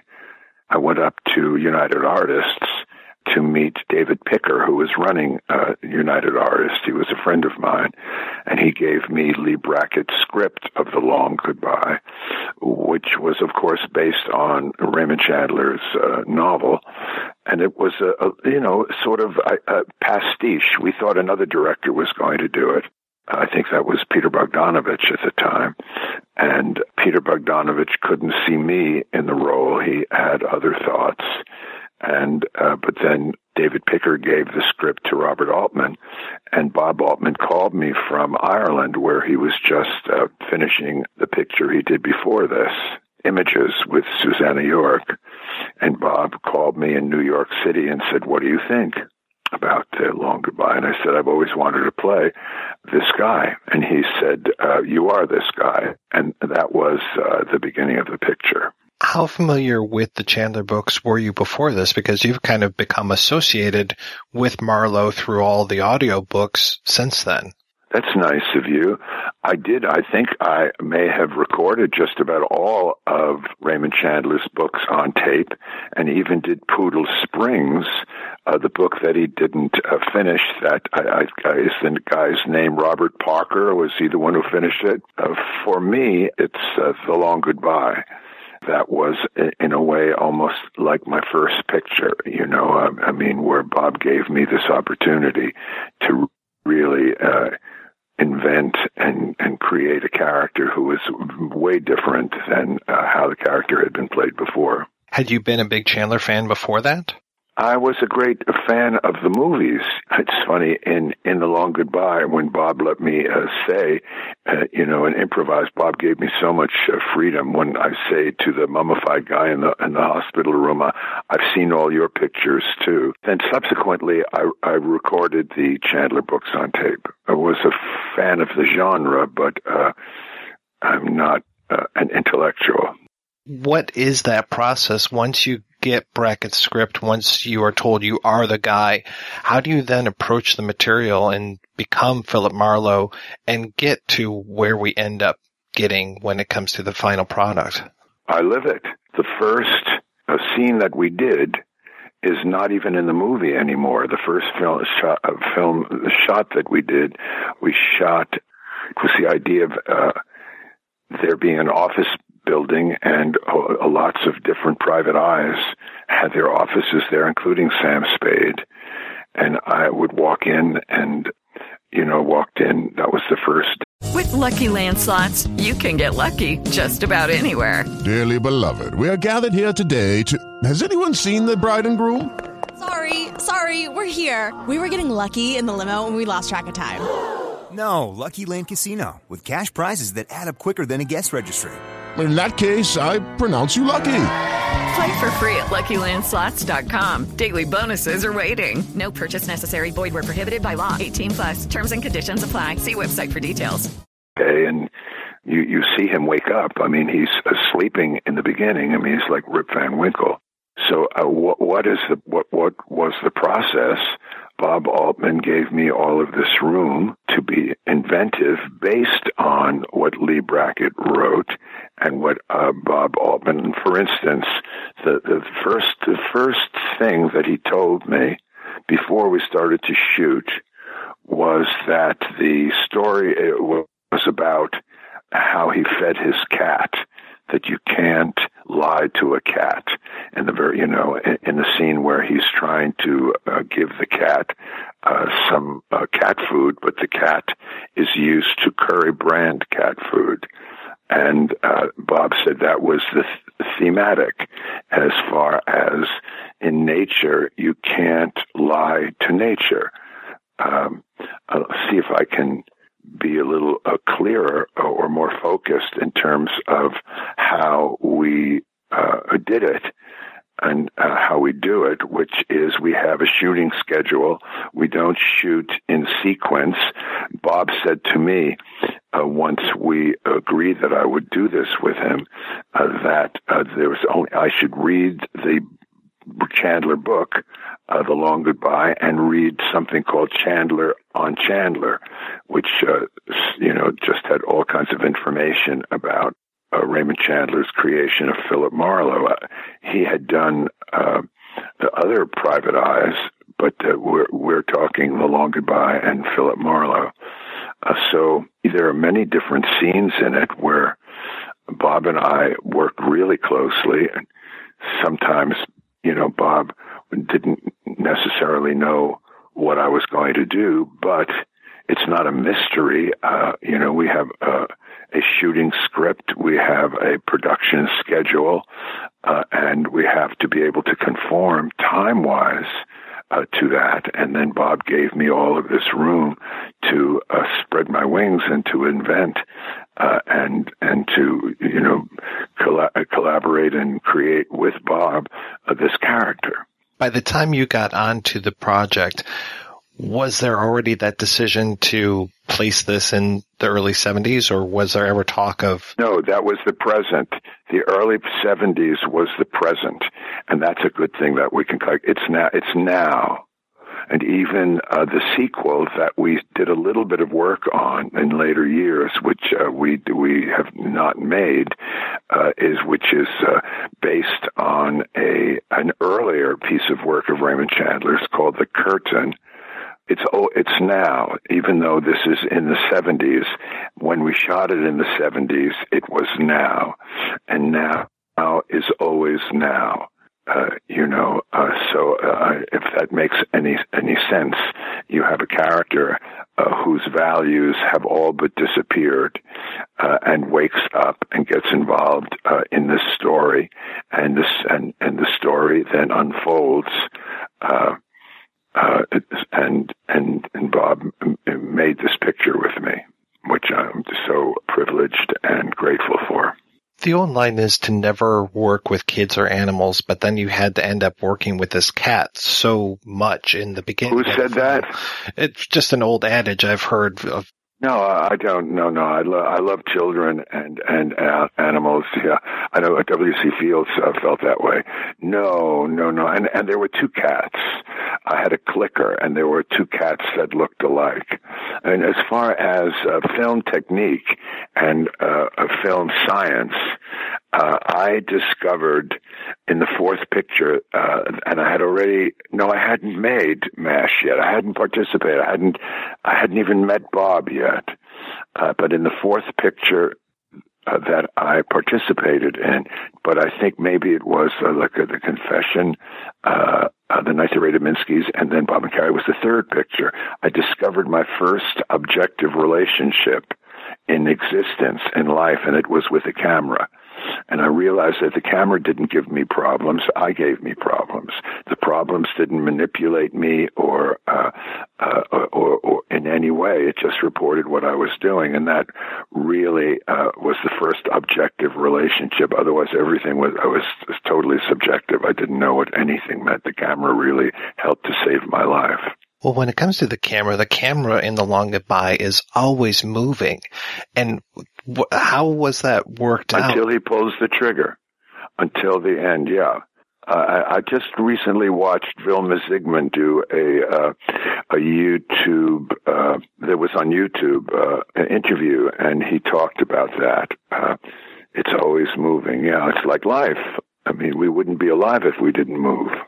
I mean, life is is moving through us all the time. How conscious of his camera did you have to be? I mean, when it came to the blocking and all that, because it feels so naturalistic. No, no, no, no, no, no. I mean, uh, the one thing that I, I know, I know, uh, is that nature makes no mistakes. And that was my choice as far as my own existence and, and taking the road, the nature. So no, I mean there are marks that we work with. It's a crew. It's a team of, people. So uh, you know that that I, I didn't ever have a problem uh, there. Uh, you know, not not ever a problem. The thing I always appreciated about Bob Altman's films was just the variety of people that would be in there. And I was curious as far as like, cause you had worked with like, um, you know, Fred the Hammer Williamson, well, a few times, but in MASH in particular and worked with non-professional actors. And in here you also had like, uh, I can't remember if Jim Bouton had done anything before this. And I no, Jim Bouton, Bouton hadn't. No, no, no, no, not at all. He he was he pitched for the Yankees. He was a natural though. He was fantastic. He was good as Terry Lennox. Yeah. How was it working with uh, him or, or like Nina Van Pallandt? I don't think that she had been in a lot. Well, of I, she was. She, I mean, Bob uh, asked me to do her test, to test with her, and I, I hadn't, wouldn't have thought of her for it.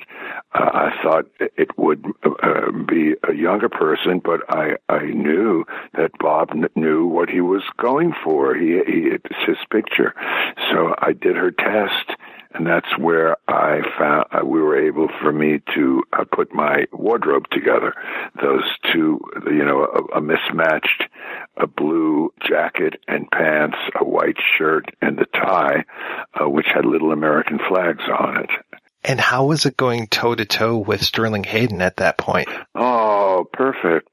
That that went because originally Dan Blocker was cast to play Roger Wade, and Dan had been Bob Altman's friend. And uh, when Dan uh, died, uh, we almost Bob almost canceled the picture, and then we didn't know um, what we would do to to recast.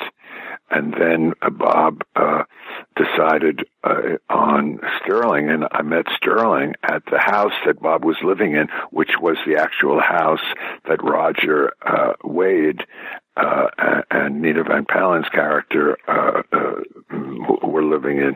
And so I wanted to be a little alone with Sterling, uh, just in a room before we started to shoot. He had been in Ireland working with R.D. Laing, uh, who had written a book. I think he was uh, some some uh, person dealing with psychology or whatever his science uh, was, and the name of the book was Knots. But uh, I sat there with Sterling, and I knew that Sterling knew that I knew that Sterling knew that I knew that I he, I understood him. I loved working with Sterling Hayden. You know, he was great. I I sometimes think about a category for the uh, Academy Awards uh, for uh, performances that were not as recognized uh, in their time. Uh, and certainly Sterling Hayden was uh, was great. He was just great. This was before he did The Godfather that scene of you and him on the beach when you're just having a conversation and drinking the aquavit, that is just amazing. And was that on the page at all, or were you guys just? Yes, yes, and that too, where the camera is not only me moving, it's the making a circle around us, and we didn't even know how it could be edited, how we could edit it. But again, I mean, uh, we worked so well uh, together and uh one you know and and it worked out you know it was just great. One of the things that's interesting when they when they put the picture on a dvd they have a picture of philip marlowe uh, my my philip marlowe walking out of the ocean there. And and i never had a gun in my hand. I didn't have a gun in my hand until the end of the picture where i pulled the trigger. And they put a gun in my hand it's there and all of these things. And i mean i don't want to live with any kind of resentment I don't want to live with any kind of jaded discontentment. It is what it is. But there wasn't a gun in my hand, and I guess the people who were packaging the product uh, uh, put the gun in my hand for whatever reason they thought was their their reason. But that's their business. You know, the picture belongs to them, but, uh, we don't belong to them. Well, it's interesting you say that because I know there was such emphasis placed on the advertising campaign and just the way that it it was kind of a misfire initially and then going to Jack Davis and having him do the second poster for it. Do you think that the poster affected things or was it just the timing or the locations where the film was being released? Whoa. The film opened at the Grauman's Chinese with an ad that was uh, rather uh, stereotypical, uh, very flattering. I mean, part of me was saying, "Oh, great!" You know, I, mean, I've got a smoking gun, I've got uh, a cat, uh, you know, on my shoulder, but that's not what the picture was about. And and when we opened, Charles Champlin, who is the uh, a very uh, mm, significant uh, film critic here in Los Angeles, uh, he almost buried the picture because there were people who were really angry and really uh, mm, upset that we had broken the mold of the character. Where I'm, I'm more of a jazz uh, player, I'm more of a doing it like a jazz artist. You know, somebody uh, waking up out of time and place, and uh, which is Bob Altman. And uh, so they the down, and then they reopened it in New York. And I never really thought or knew what, why why didn't they open it in New York to begin with, and then they did the Mad magazine thing, which I thought was also a bit uh, extreme, you know. But I mean, I'm again very uh, gratified and grateful that the picture has uh, not only held up, but is uh, in certain in some places recognized as um, something that's uh, somewhat unique.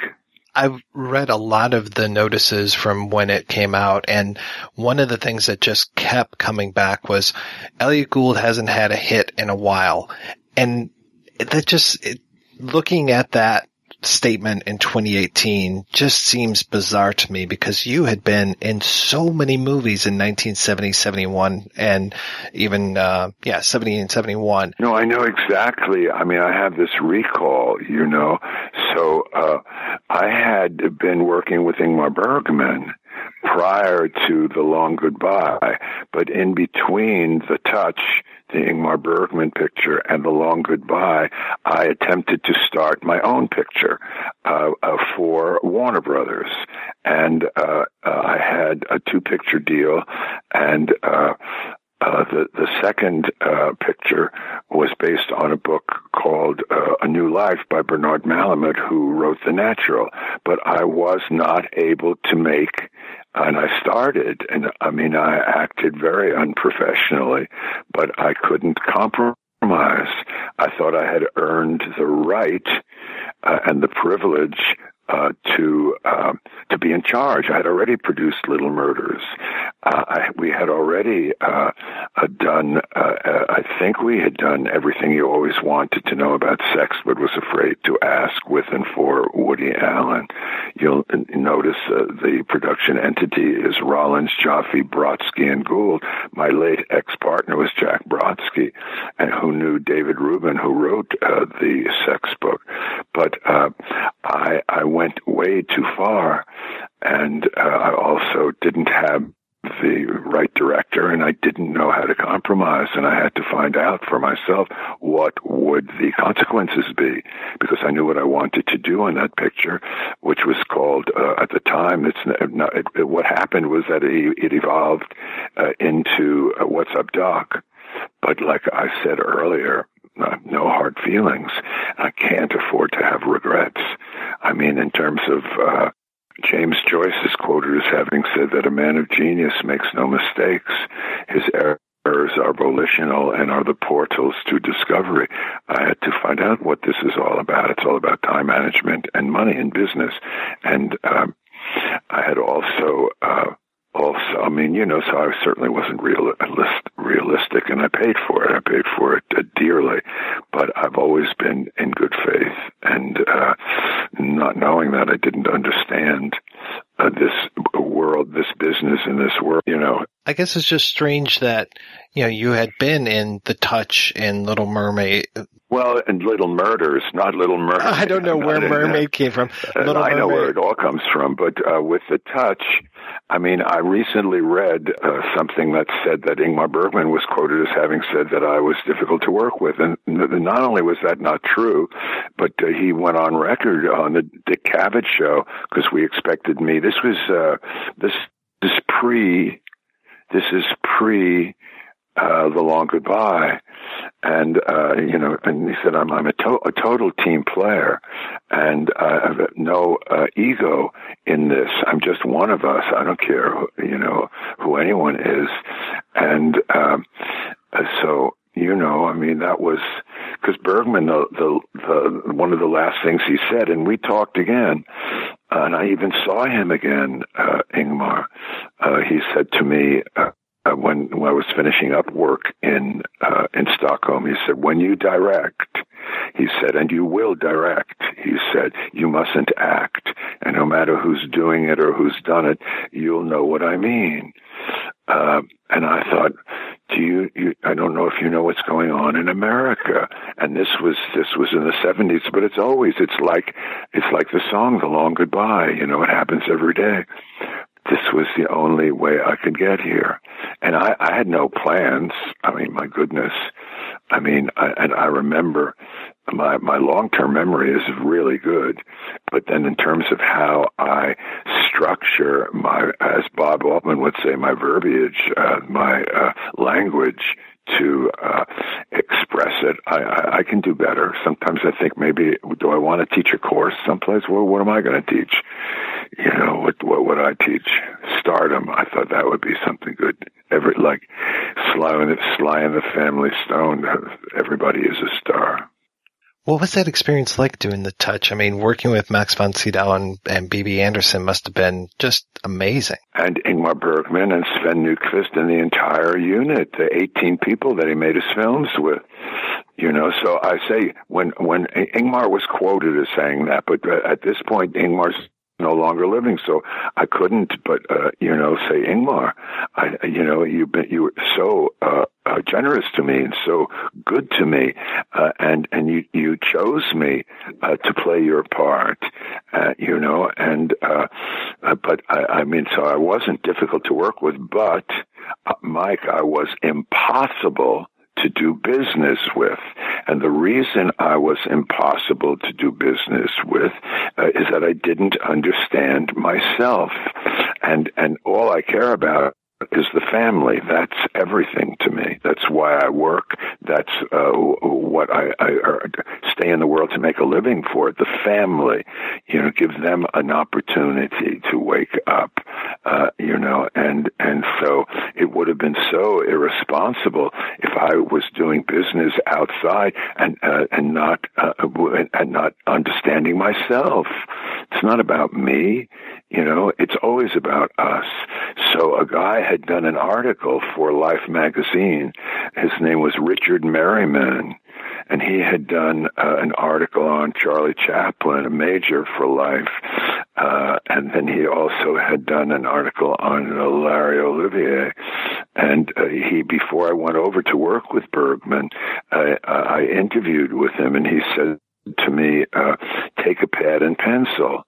And I said, oh, I hope I haven't talked with you prematurely. I'm not coming across because of your interview. I'm coming across to see if I can work with the best white actors in the universe, Max and Bibi Andersson and their, their whole unit. And so when I finished, I said to Richard Meryman, is there time? Can I still uh, contribute something? I have something I'd like to say now that I've done my assignment with uh, uh, Ingmar Bergman. He said, yeah. I said, well, I couldn't fully accept all the privileges that were given to me because I appeared to be so successful so early and so soon. And whether it was the uh, privilege of working with the outstanding director or writer or conductor or composer that I believe with all of my heart and soul, this is not political, that the great privilege, uh, Mike, is to be conceived, born and know yourself and everything follows. And and and you know where we are in terms of politically and, and ecologically uh, in this world in terms of what's going on right now. You talk about being in the present. You know here we are uh, what is today? Don't tell me don't tell me. The 13th i think. Uh, let me make sure. The third today is the 13th of of November uh, 2018. Yeah, that's a good one too. We made all that up. You know, so I'm looking forward to uh, Thanksgiving, and I'm looking forward to uh, going and, and seeing my grandson and meeting his girlfriend, and so it's it's very moving, you know. But Bob Altman, what, when we were doing uh, when Soderbergh uh, cast me to do uh, Ocean's Eleven, and then subsequently we did twelve and thirteen, and then I they even put me into Ocean's Eight. But when we were doing Ocean's Eleven uh, and the, the night that we were setting up and telling the whole gang together what it was going to be. Now I'm looking at uh, uh, looking at uh, my little scene I had with Matt Damon, and and where I was then. I don't like being tired, you know, and and uh, and so I'm just ready. I know what I'm. I'm there to shoot. This is uh, Ocean's Eleven, and Steven Soderbergh, who's a friend, he came up to me and he said to me, "The ink on the face was that an improvisation?" And I thought, "What are you talking about?"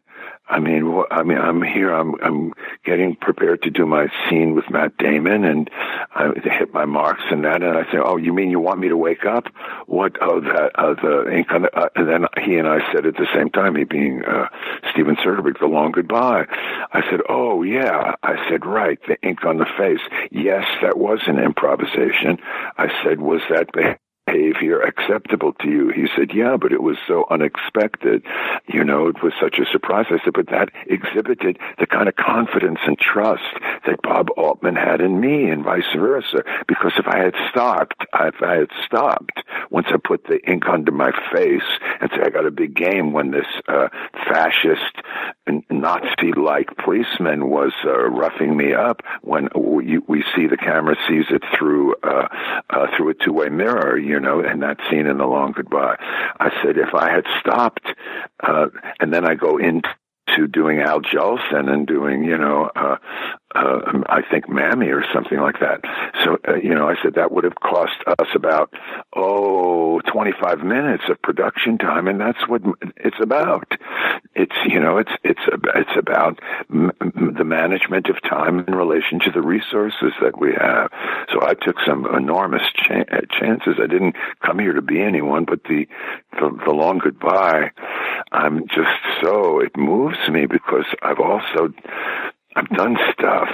I mean, I, I, I always, I mean, I, I love what I do, and and I, I remember on on uh, on the Ocean's movies, I became friendly with Casey Affleck, but I never never really uh, uh, met or talked with Benny, his his big brother Ben, who was the best friend do Matt Damon.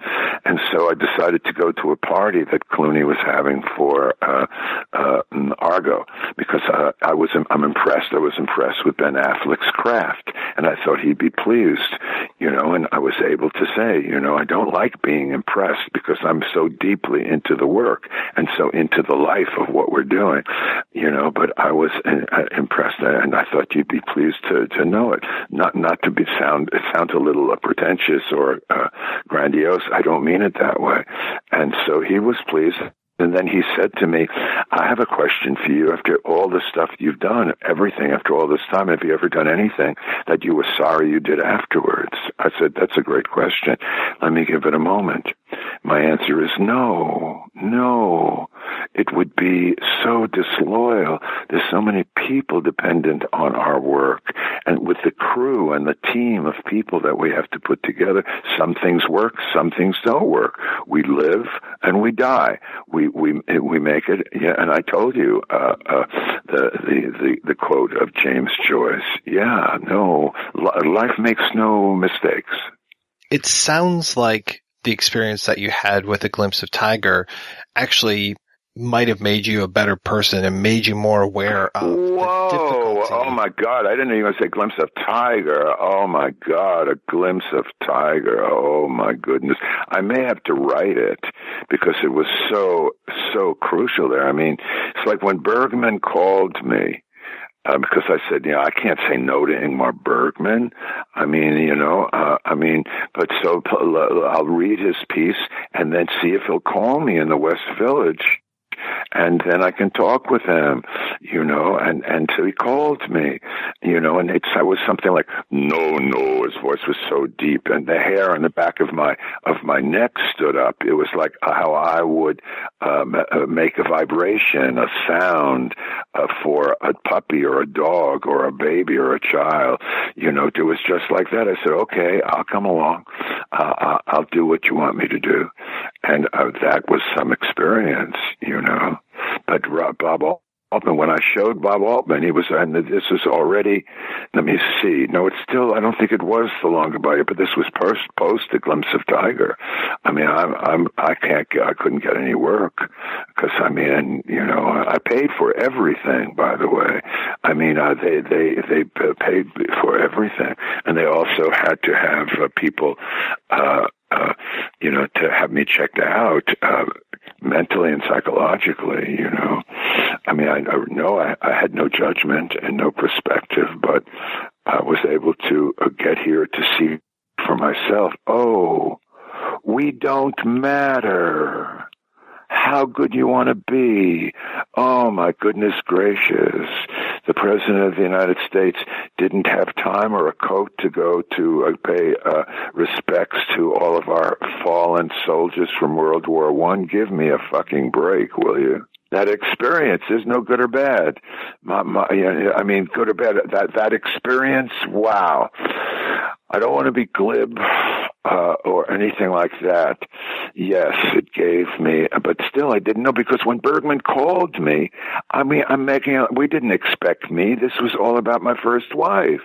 Now, mind you, I started out before but it was all about Barbara.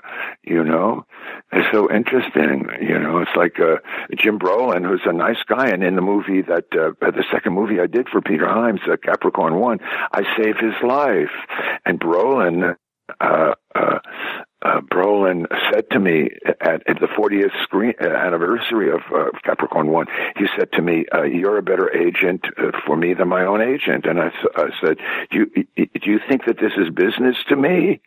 No, I'm devoted to my son and his mother. I don't care who anybody is, but we all have limitations. And and Bergman and Ingmar said to me, uh, uh, like very early on in the process of the film, of filming the touch, he said, "You've gone beyond your limits, and you'll have to live more to understand what you've done." And at that moment, I was. Uh, uh, uh, uh, secure in playing him. He chose me to play him, you know, but I had no confidence in me and I didn't know I was this transparent. You see, you can see it all through here, you know, see it all. So let me see the experience of a glimpse of Tiger. Oh my God, I would have made the picture. I mean, I know I was incapable and unwilling to compromise. And now if I were working with or teaching or doing something, you know, I would just say, once you get, to, you have to be able to compromise. You've got to be able to follow, even if uh, you don't agree. You know, there's no room for ego or vanity or anything like that. And I don't, you know, but again, the only way I could, and I, I'm not proud of it. I'm, you know, I mean, I, I find that uh, a grain of pride a grain of pride is good for the heart, but no more than that. It's blinding. And, uh, you know, my director on A Glimpse of Tiger and I, I chose was Tony Harvey, who had been Stanley Kubrick's editor on Doctor Strangelove. Um, and he wasn't the right director for me yet because I said to him, I've got the crew. The crew's worked with me on the first picture that I produced. I mean, they're with me. And now I've got all of Ingmar's craft here. Give me five or eight minutes just to come down and to be there and get a sense of it. And then you take the whole thing over. But you're acting acting like the director before I come here. I don't want any, I don't need any credit. I don't even need identity, but I need to be free that why why uh, you know I need to be free. And I said to David Begelman, who was my agent, uh, you know, who wound up killing himself, not over that, and he ran Columbia Pictures. I said, this picture can make itself. Can let me do it. Let me do it. The crew is with me. Let me do it. And and uh, we we couldn't let me do it. It's too bad. But it, it all turned out right. And then What's Up Doc was uh, was a successful picture, very successful. And who knows what uh, Glimpse of Tiger might have been not I don't know how good. Herman Raucher wrote it, and um, a glimpse of tiger to me was the little prince and the prince i was the aviator in urban new york now. It's always now. And uh uh and and kim darby uh, was the girl she was the prince You worked with Mark Rydell as an actor in The Long Goodbye and then as a director in Harry and Walter Go to New York. And I'm curious, how was it to uh, have him switch roles like that for you? I don't think that. Uh, It's for me. It's all one thing. Nate wa- wasn't switching roles when he said something, told us about the Cowboys when he directed John Wayne and the Cowboys, and he got off on John Wayne because John Wayne, you know, but still John Wayne. I mean, Mark Rydell, uh, you know, Mark Rydell. Uh, people do what they do. I mean, I'm kind of allergic to ego. When Ingmar Bergman took me to the movies one Sunday, and he showed me that you know we went to see a picture called Kes. It was about a boy and his trained falcon, and uh, by Ken Loach, and. um and, and and Ingmar said that told me that that day that his masters uh, in terms of uh, cinema were uh, Alfred Hitchcock for pure imagination and William Wyler, who was a friend because he had directed uh, Funny Girl. And I knew Willie Wyler and Willie as an administrative uh, producer director. And then Ingmar told me, he, said to me that uh, uh, he. The first time he went to the movies uh, as a younger person, uh, and he saw Mae West, he said he went home and and and, and masturbated im- immediately. Isn't that great?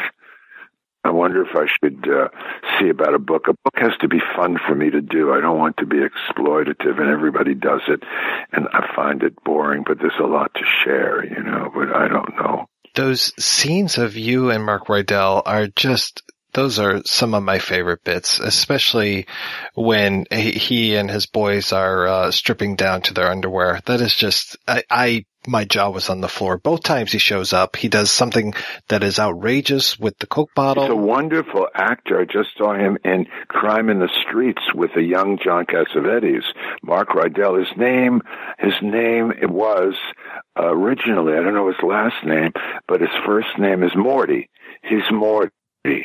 I don't know. I'm, I would think I should think that Rydell wasn't his name. I could find out because I, they asked me to meet him. I think he's uh, being, uh, you know, uh, is uh, living at uh, uh, the actors' home or something, and he's quite well.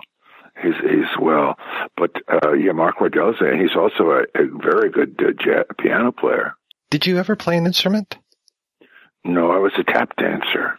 That's right. Didn't you and Peter Hyams take the same tap class? I don't know, but uh, Peter Hyams and I have become friends.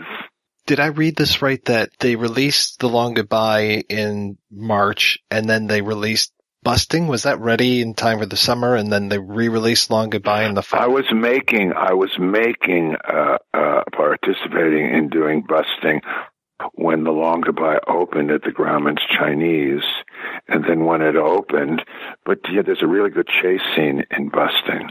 But Peter came to me, you know, because uh, they had originally cast Ron Leibman, who's a fabulous actor, to play my partner, and then I just had a sense of something because he he was uh, I was told he was having the prop department make uh, because I think he was a lefty make hand make his holster, uh, you know, and I thought I don't know oh, that it's the right guy for this part because Keneely, the character I played in that, was pushing things. But I, I loved Ron Leibman, and Ron Leibman said to me when I first met him, all the way pretty far back, when he was friendly with George Sherman, who was the original stage director for Little Murders, the stage production that I did, the first one that I, where I played uh, uh, Alfred, uh, and and Leibman said, "We don't need any more actors; we need directors." But um, but so then I'm doing, uh, and so then uh, David Picker, because uh, United Artists uh, did uh, not only did the Long Goodbye, they did Busting, and David Picker said, "I said I don't think you got uh, have the right partner," and and this is after, uh, this is post a glimpse of Tiger, and I couldn't wait for me even to talk because I got I got into so much trouble. Oh my God, I, I, I probably should write it. But uh, he said when Ron Leibman played tennis with his 11 year old daughter.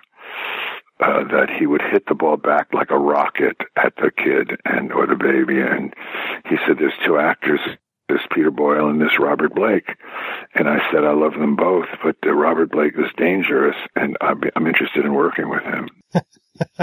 What's so funny? What, uh, well, still, I mean, I know, I, I understand.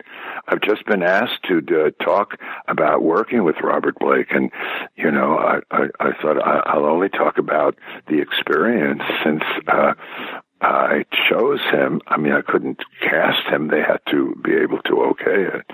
But what Peter Hyams came to see me because Blake Blake is a really good actor, and and so Peter came to see me one day at lunch in my trailer, and he this was the first thing that Peter ever uh, directed, busting the way he had written before, and but he said, as far as I know, and he he said to me, if you fuck up my movie. I will throw acid in your eyes. And I thought, and he said, and then he said, and look at me in my eyes so you know I'm serious. And I thought, you got no problem with me if I've pushed it as far as you can handle it or you can control it. There's no problem. And then later on, I said to him, I I want your apology because you're telling me that you would have taken away my ability to earn a living. This is all I do. You know, this is all I do. I've got a lot of experience. I don't know. And now at, uh, at 80, you know, I mean, uh, economics was not exactly a strong suit for me. It's a fascinating science, but we have this one life to live at a time. uh, so, uh, and then Peter and I, he, he, you know, we, we, we see one another for lunch occasionally. And then I did, I, of course I did, uh, I did Capricorn 1 with him. This question is a little far afield from, um, what we've been discussing, but it, it's kind of in the same timeline, which is you did a, a TV special called Out to Lunch with uh, the Muppets. Oh, are you kidding? That's one of my favorite things. I play poker with a Cookie Monster. Yeah, you worked what? with the Muppets a lot when it came to you know even having a cameo in the Muppet movie. Oh, I know the guy. Oh, he was great. Jim Henson was great to me, and Frank Oz. I mean, but out to lunch that was amazing. I even sang on it. Joe Raposo wrote a song called "Strange," and they they uh, I did it, and then uh, I also danced uh, with uh, Rita Moreno in it, and and you know who was in the chorus in the group because we did it uh, a prime time ABC.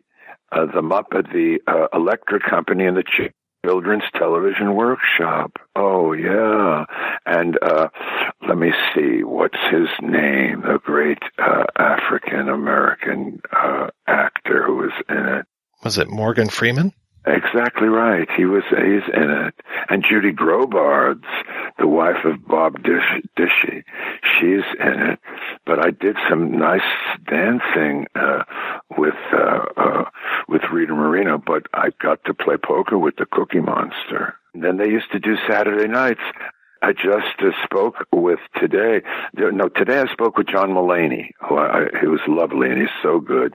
And uh, but yesterday I spoke with Lorne Michaels, and because uh, I'd done those those uh, very early.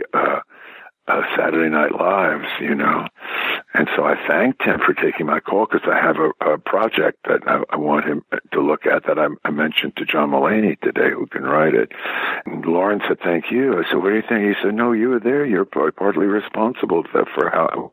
Well, we did, you know, because the first season they used my first, the first on to uh, uh, uh, as a representative show, and it, we we won an Emmy award.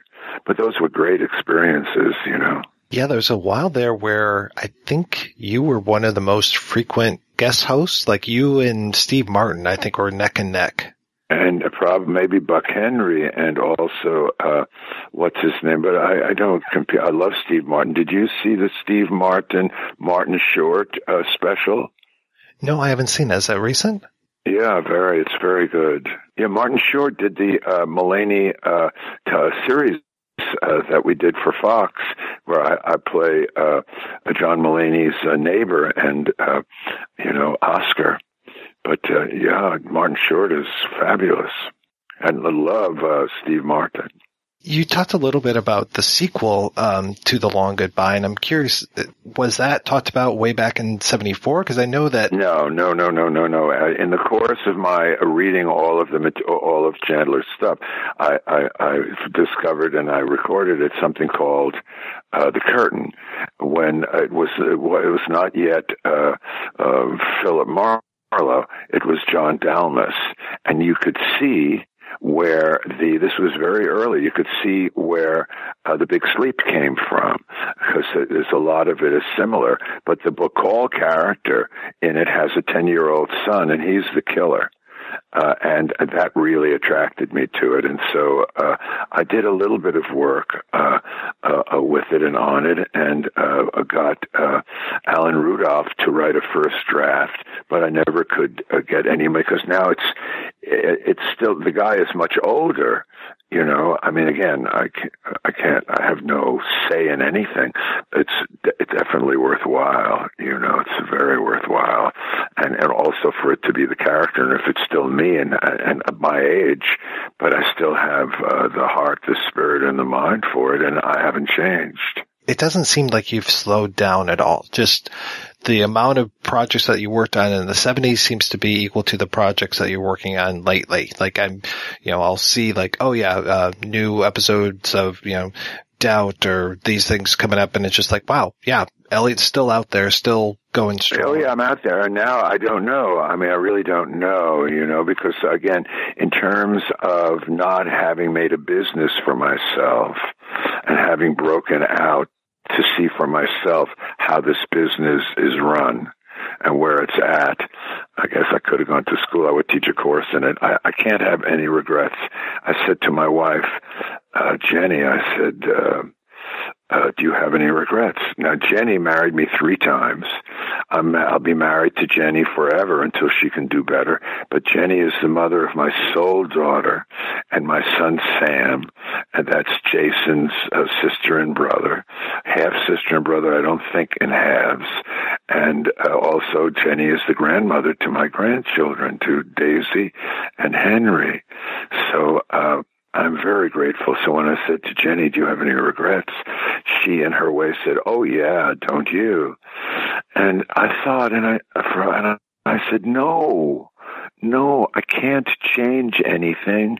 I've always meant well, and this is how we learn. You know, and I said, you know, my kids find that a little difficult. Regrets. I mean, I'm not in denial, you know, but what do you, would you prefer for me to say, oh, I should have done this, or I could have done this, or I would have done this? No, I, you know, this is, this is, this is, uh, my life, and I'm still living it. And, uh, I, I say, because philosophy is, uh, is very uh, meaningful to me, and we all have our own. Hopefully, we should, and and my philo- and it's all related because I believe on a certain level we're all the same. And uh, I'm sure Philip Marlowe knows this. Uh, and he says, uh, I say, you know, that I believe there's nothing of value other than what we have to share. And that it's one thing to share goodness and accomplishment, it's another thing to share a problem. And once people are willing and capable of communicating directly like this, then we can see that no one of us can have a problem that one of us didn't have before. It is almost an hour and I don't want to take up too much of your time. I could talk to you all night, but that is. I would like to, you. hear it at, at, some point because I'm a little. It's still. I have remnants of insecurity because so so much. But now that I'm in a at at a level and at a place where I can't know that I'm going to be able to employ myself uh, uh, any, any longer. I can't know that. And I've got to, I think it would be the most honest uh, for me with myself and in relation to my family and where I'm at, you know, to just really be true. What I, what I find, what I find is that I've recently found that what's uh, true and what's real is not necessarily the same. And for me, what's true is life. Nature is true. What's real sometimes we invent it. And then there are business interests that build on it, and then it's difficult sometimes to find like there's nothing there. But uh, we invented everything, but not nature. We didn't invent life. Okay, and now I have your number in case I need some help because, as you could hear with my phones and how I mean, I, I it, it makes me nervous. You know, I mean, for me to stay in one place and have to talk with anyone or with you, that's that's a little difficult. You know, since uh, some animal will come, some dinosaur will come and eat me. I appreciate you taking the time though. This has been wonderful and I, I, hope we can do it again sometime. That would be great. Oh my God. That's very optimistic. Thanks, Mike. I, I look forward to it. If you follow through, it'll be great. And sometime, maybe you know, not often. I mean, I, I try not to be indulgent, uh, ever, but you know, just you can call and say, hi, how you doing?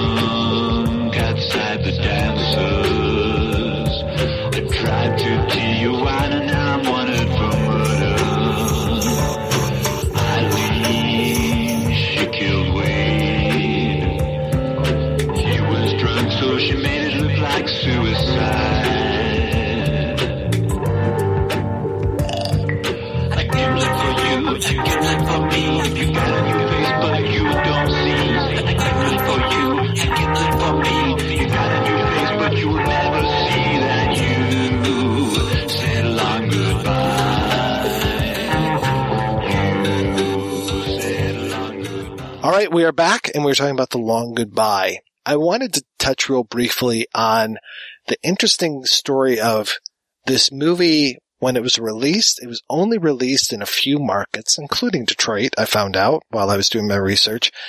It was released in a few cities in March of 1973 and it bombed. It really was not very well liked. And I think all of the reasons why we talked about before as far as it's a little obtuse. You can't necessarily follow it that well.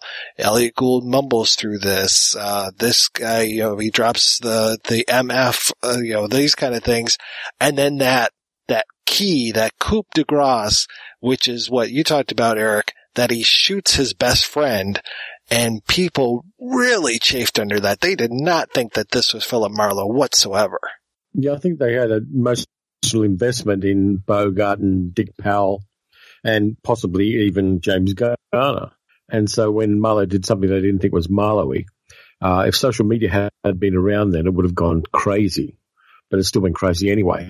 It's it's funny how the you know these films that we talk about that we we we consider to be great movies weren't that well received when they were first released, right? And it makes me wonder, well, will we like look back at something like you know Armageddon and say, "Oh, you know what? I was wrong about that. That film is brilliant." But no, uh, in terms of a long goodbye, I could see why people had a problem with it. If I recall, I mean, I wasn't around when when when the long goodbye came out, but I mean, I remember seeing archived marketing materials to try to play it up like a comedy, where it was where the posters looked like a Mad Magazine cover or something like that. Do you know if the marketing harmed the film at all, uh, Mike, or because I could I could see why people had issues with the idea of taking like an iconic character and just basically seemingly pissing on it. Well, that was the thing was when it was first released, it was released with the poster image that strangely enough is on the Kino and the Arrow discs, which is the one of him with the gun and it's kind of blue and it's like nothing says goodbye like a bullet. And there are some versions that have that with a cat on his shoulder, these kind of things.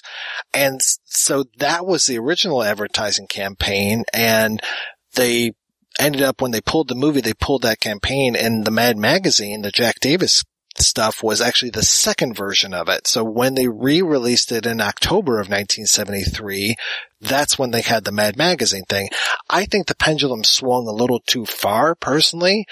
The Mad Magazine version is the one I was familiar with from like the VHS cover, those kind of things. Uh, and I find it interesting that it's not the one that's on the DVDs or the Blu-rays that are released now. But yeah, they went the other way and tried to play up the more comic elements of it, which I don't think it's necessarily that. I think it fits more with that first poster image, but they had to do something to say, as they would say in today's parlance, this isn't your dad's Philip Marlowe. The movie Marlowe starring James Garner, there's some goofy moments in Yeah. that. The, the death of, uh, Bruce Lee. Bruce Lee and stuff like that. It's, it's got like a, its tongue in its cheek, you know, that kind of thing. And, and you've had, I would say the earliest attempt at sort of neo-noir might have been, uh, Harper, the film starring Paul Newman. But I, the only thing I could think of that might have like, I, I could see where like, like fans might have been jarred by their represent, by the representation of, of their favorite character might have been like Kiss Me Deadly where they take the Mike Hammer character and they make him an utter asshole. No apologies. It's, it's meant to be an anti, uh, hardboiled private detective, private detective movie. Um, which I adore. I love that movie too. But I know that, that Mickey Spillane absolutely hated that film. Like hated it. And I can imagine why some people, you know, the old school film critics might have been turned off by The Long Goodbye because how dare you, you piss on, you know, this long tradition of noir and, you know, Philip Marlowe and the great, the big sleep and stuff like that. Because this is one of the earliest takes on that, on that kind of thing. No one had really seen anything like that before, with the exception of maybe, I don't know, you had like things that were outright parodies that were obvious parodies but they didn't come out till later than that. Like, what was the film we discussed uh, during the Maltese Falcon, Mike? The one with like George Segal, the Big Bird, or the Oh, the, the Blackbird. the Blackbird, right? You know, or or uh, you know, Murder by Death, or something like that. You know, this film is is funny. It's a parody in parts. It's also a satire, but there's moments that are like deadly serious. there. I think Harper leads into this movie nicely because Lou Harper's an ambiguous character and a kind of reinvention of the private eye for a later age. And by the way, it was uh, written by William Goldman, who just died. Yeah. So we should do a shout out about, about that. But uh, yeah, I think that they were kind of deconstructing that uh, that genre as far back as the kind of mid 1960, 66 when Harper came out. This movie is a continuation of that process until it got to the silly stuff like the cheap detective with Peter Falk, which I love for all the wrong reasons. But uh, um, yeah, I think that that process started well before this film. Oh, I agree with you, but I think that what makes this film different is is the tone and the the, the almost sacrilegious thing to cast someone like Elliott Gould and not someone like Steve McQueen in that part. Because with something like Harper, it was Paul Newman. Uh, Marlowe was Jim Garner. You know, it was like that you could see those guys in, in, in a part of a hard-boiled private eye maybe, or because they're leading men types. Whereas Elliott Gould was this quirky guy. Yeah, absolutely. And uh, the weird thing about Harper too, of course, is that everybody else in the movie is great except Paul Newman. But yeah, but Elliott Gould wouldn't be your first choice for Philip Marlowe under any circumstances. There were, I'm sorry, I thought Newman was great in that. I'm a big fan of the movie Harper. I, I love the movie. I just don't like him mugging all the time. But uh, by the way, the, the actual character is Archer, but that's another thing. I haven't seen the movie, so, or the drowning pool, so I can't give my opinion whatsoever. Drowning Pool, not so good. No, definitely not. I tried like crazy to find the TV version of The Long Goodbye that was done on Climax. I think it was, was it NBC that did Climax? But the old TV show, which some of those episodes have been preserved and you can find them, like the original, um, adaptation of Casino Royale with, uh, Peter Lorre, those kind of things. With Jimmy Bond? Yeah, Jimmy Bond. I can't find Dick Powell rev- revising his role or revisiting his role as uh, Philip Marlowe in The Long Goodbye, taking that story and boiling it down to an hour. And that's the thing I'm just so curious about. How could you boil this movie down to an hour, this book down to an hour? Because it is already tough enough to bring it down to an hour and a half, two hours.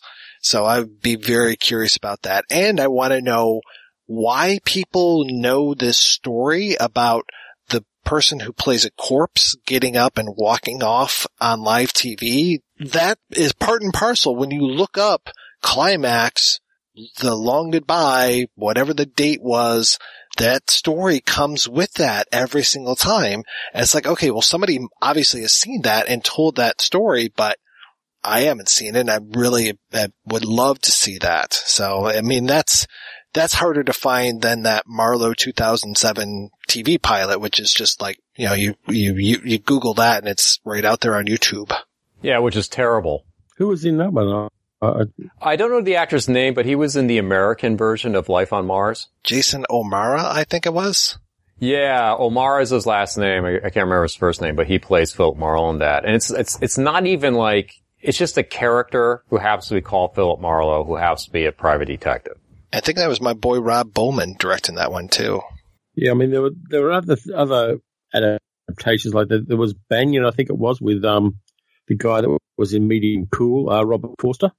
There were TV series that did it better than a lot of some of the movies about that kind of thing. So there were kind of 1940s private eyes. I thought James Garner was a better Marlowe in the Rockford Files than he was in the movie Marlowe. Yeah, I mean Jim Rockford was a, a man of his time, but he had that same moral code. I found it interesting that in the Leigh Brackett screenplay, the 1972 version of the screenplay, he is constantly listening to his messages, which kind of reminds me both of Jim Rockford and also going back to that Mike Hammer from Kiss Me Deadly, who had one of the first answering machines that we ever saw, this huge reel-to-reel player on his wall. But yeah, he's constantly listening to his messages. So Marlowe has an office in that version, in, in that Leigh Brackett version, which he doesn't seem to have an office in the Altman film.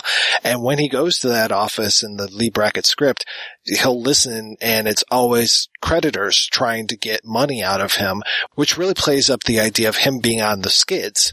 And we kind of get that more from the uh, wardrobe and the living conditions that he's in versus actually having creditors calling and those kind of things when it comes to the final version. The other thing I found interesting in the Brackett script was that Eileen, she did end up killing Sylvia, so she killed the wife that Terry killed in the movie, and Marlowe basically just has to ask her multiple times and then she finally confesses. And it was just this kind of like, oh, well, that, that was kind of strange. And so he kind of does the same thing when it comes to, was your husband sleeping with Sylvia Lennox in the movie? And she finally admits it. But then I liked, again, the way that it was undercut by the cops are like, yeah, we already know that. And that doesn't play any role when it comes to who actually killed Sylvia Lennox other than now Marlowe thinks, oh yeah, for sure it must have been Roger that killed her and it can't be my buddy Terry.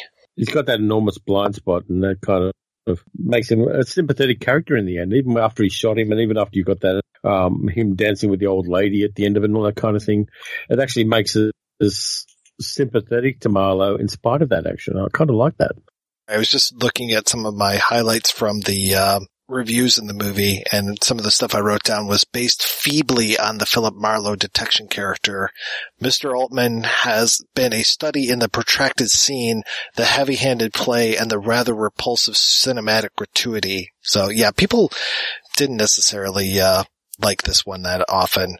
Take a look at Roger Ebert's review where he says that, um, Eileen Wade is drenched, which I didn't get from the movie, but uh, apparently it had a big effect on Roger Ebert.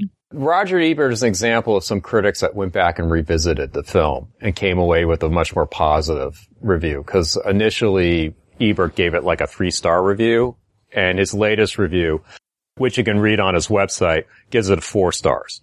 He, he raves about it.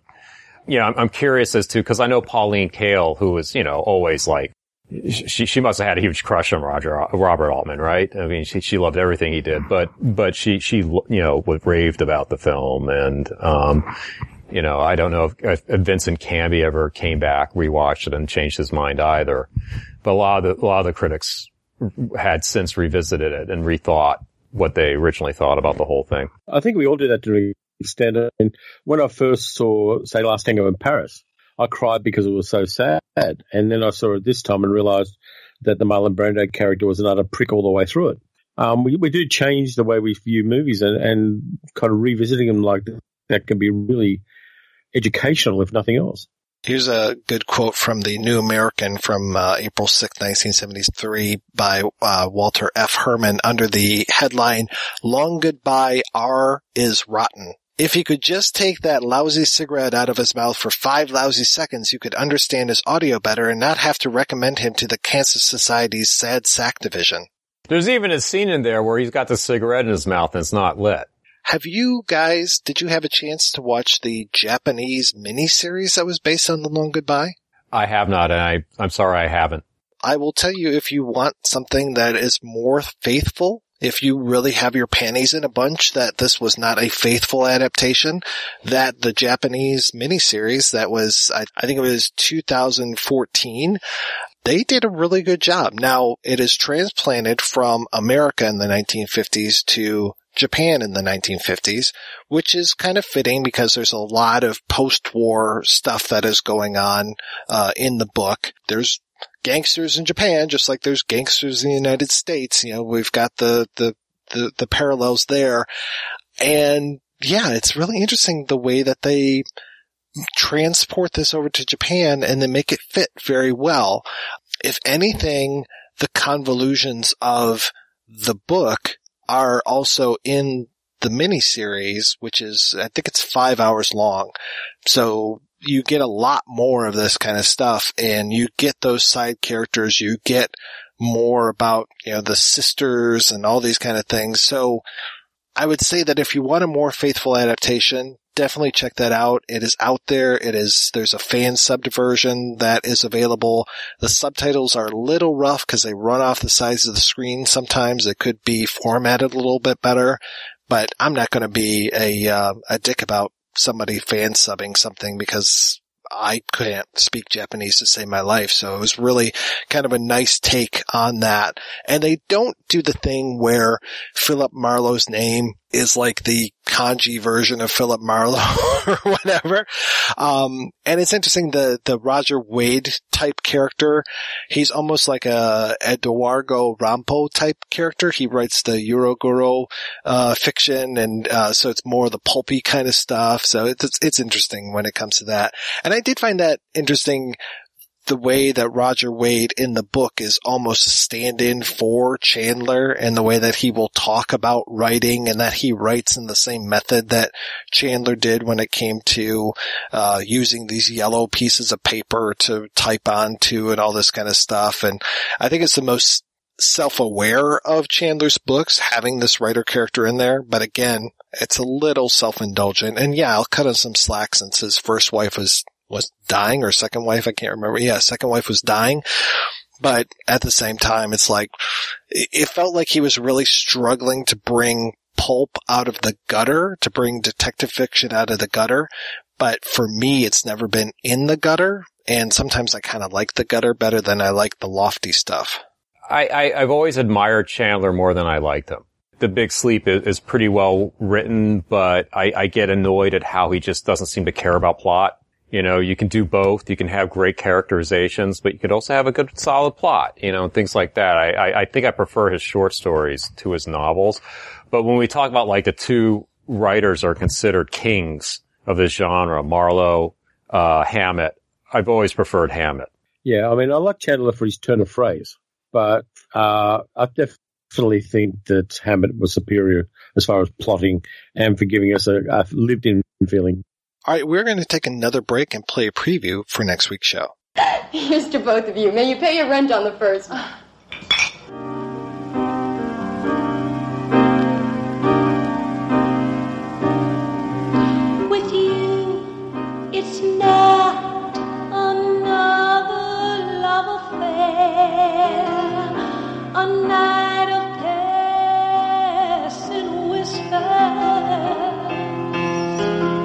What's there to do in this neighborhood? Let's see if you remember how to operate. a hundred dollar blowjob. Taking panties off. Last one undressed gets their navel kissed from the inside. I really believed I was helpless. Like some kind of a pet. I will put the Donny Osmond poster over there. My tongue will tell the anger of my heart, or else my heart concealing it will break. Oh, now you're not gonna play hard to get, are you? Yep. Yes, dear. And how old are you? Well, I just turned 25 last week. Oh, I'm really sorry. You're much too old for the part. Oh. Well.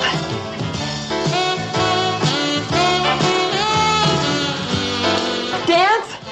Well, you ever hear of Martha Graham? What's up? Hurt your baby? I'm out of trouble. I can't take these. Come on, speculate. Here? Oh.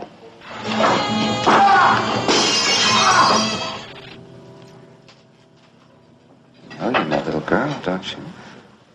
Call an ambulance. Quick. Oh, oh, With you, it's not another love affair. A day empty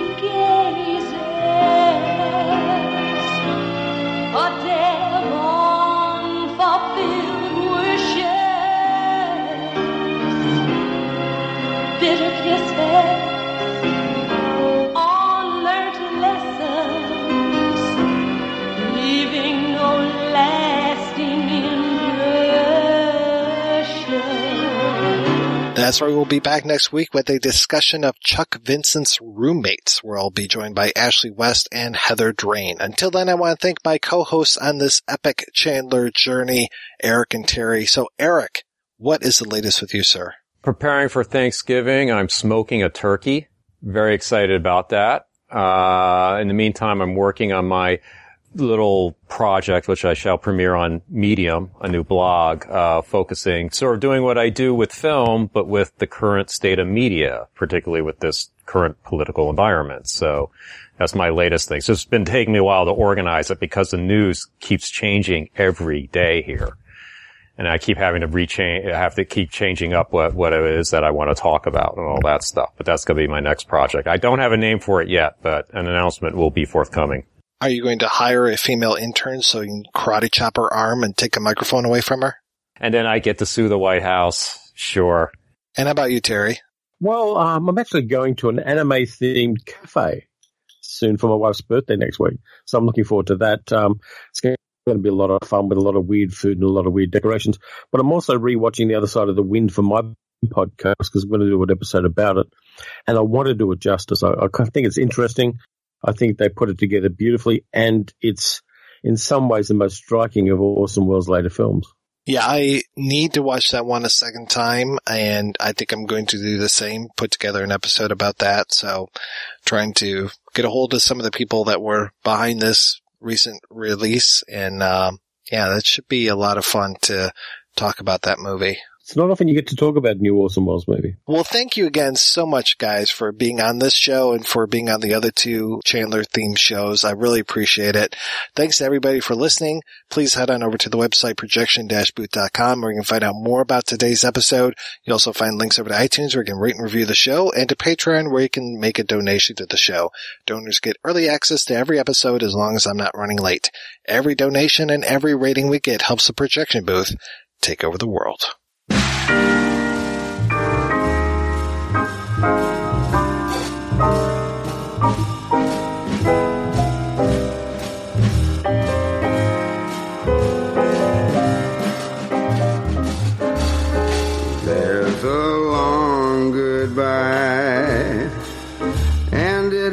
Happens every day when some passerby invites your eye to come her way. Even as she smiles a quick hello, you let her go, you let the moment fly. Too late, you turn your head, you know you said the long goodbye. Can you recognize the theme? On some other street, two people meet as in a dream, running for a plane through the rain. If the heart is quicker than the eye, they could be lovers until they die. To try. When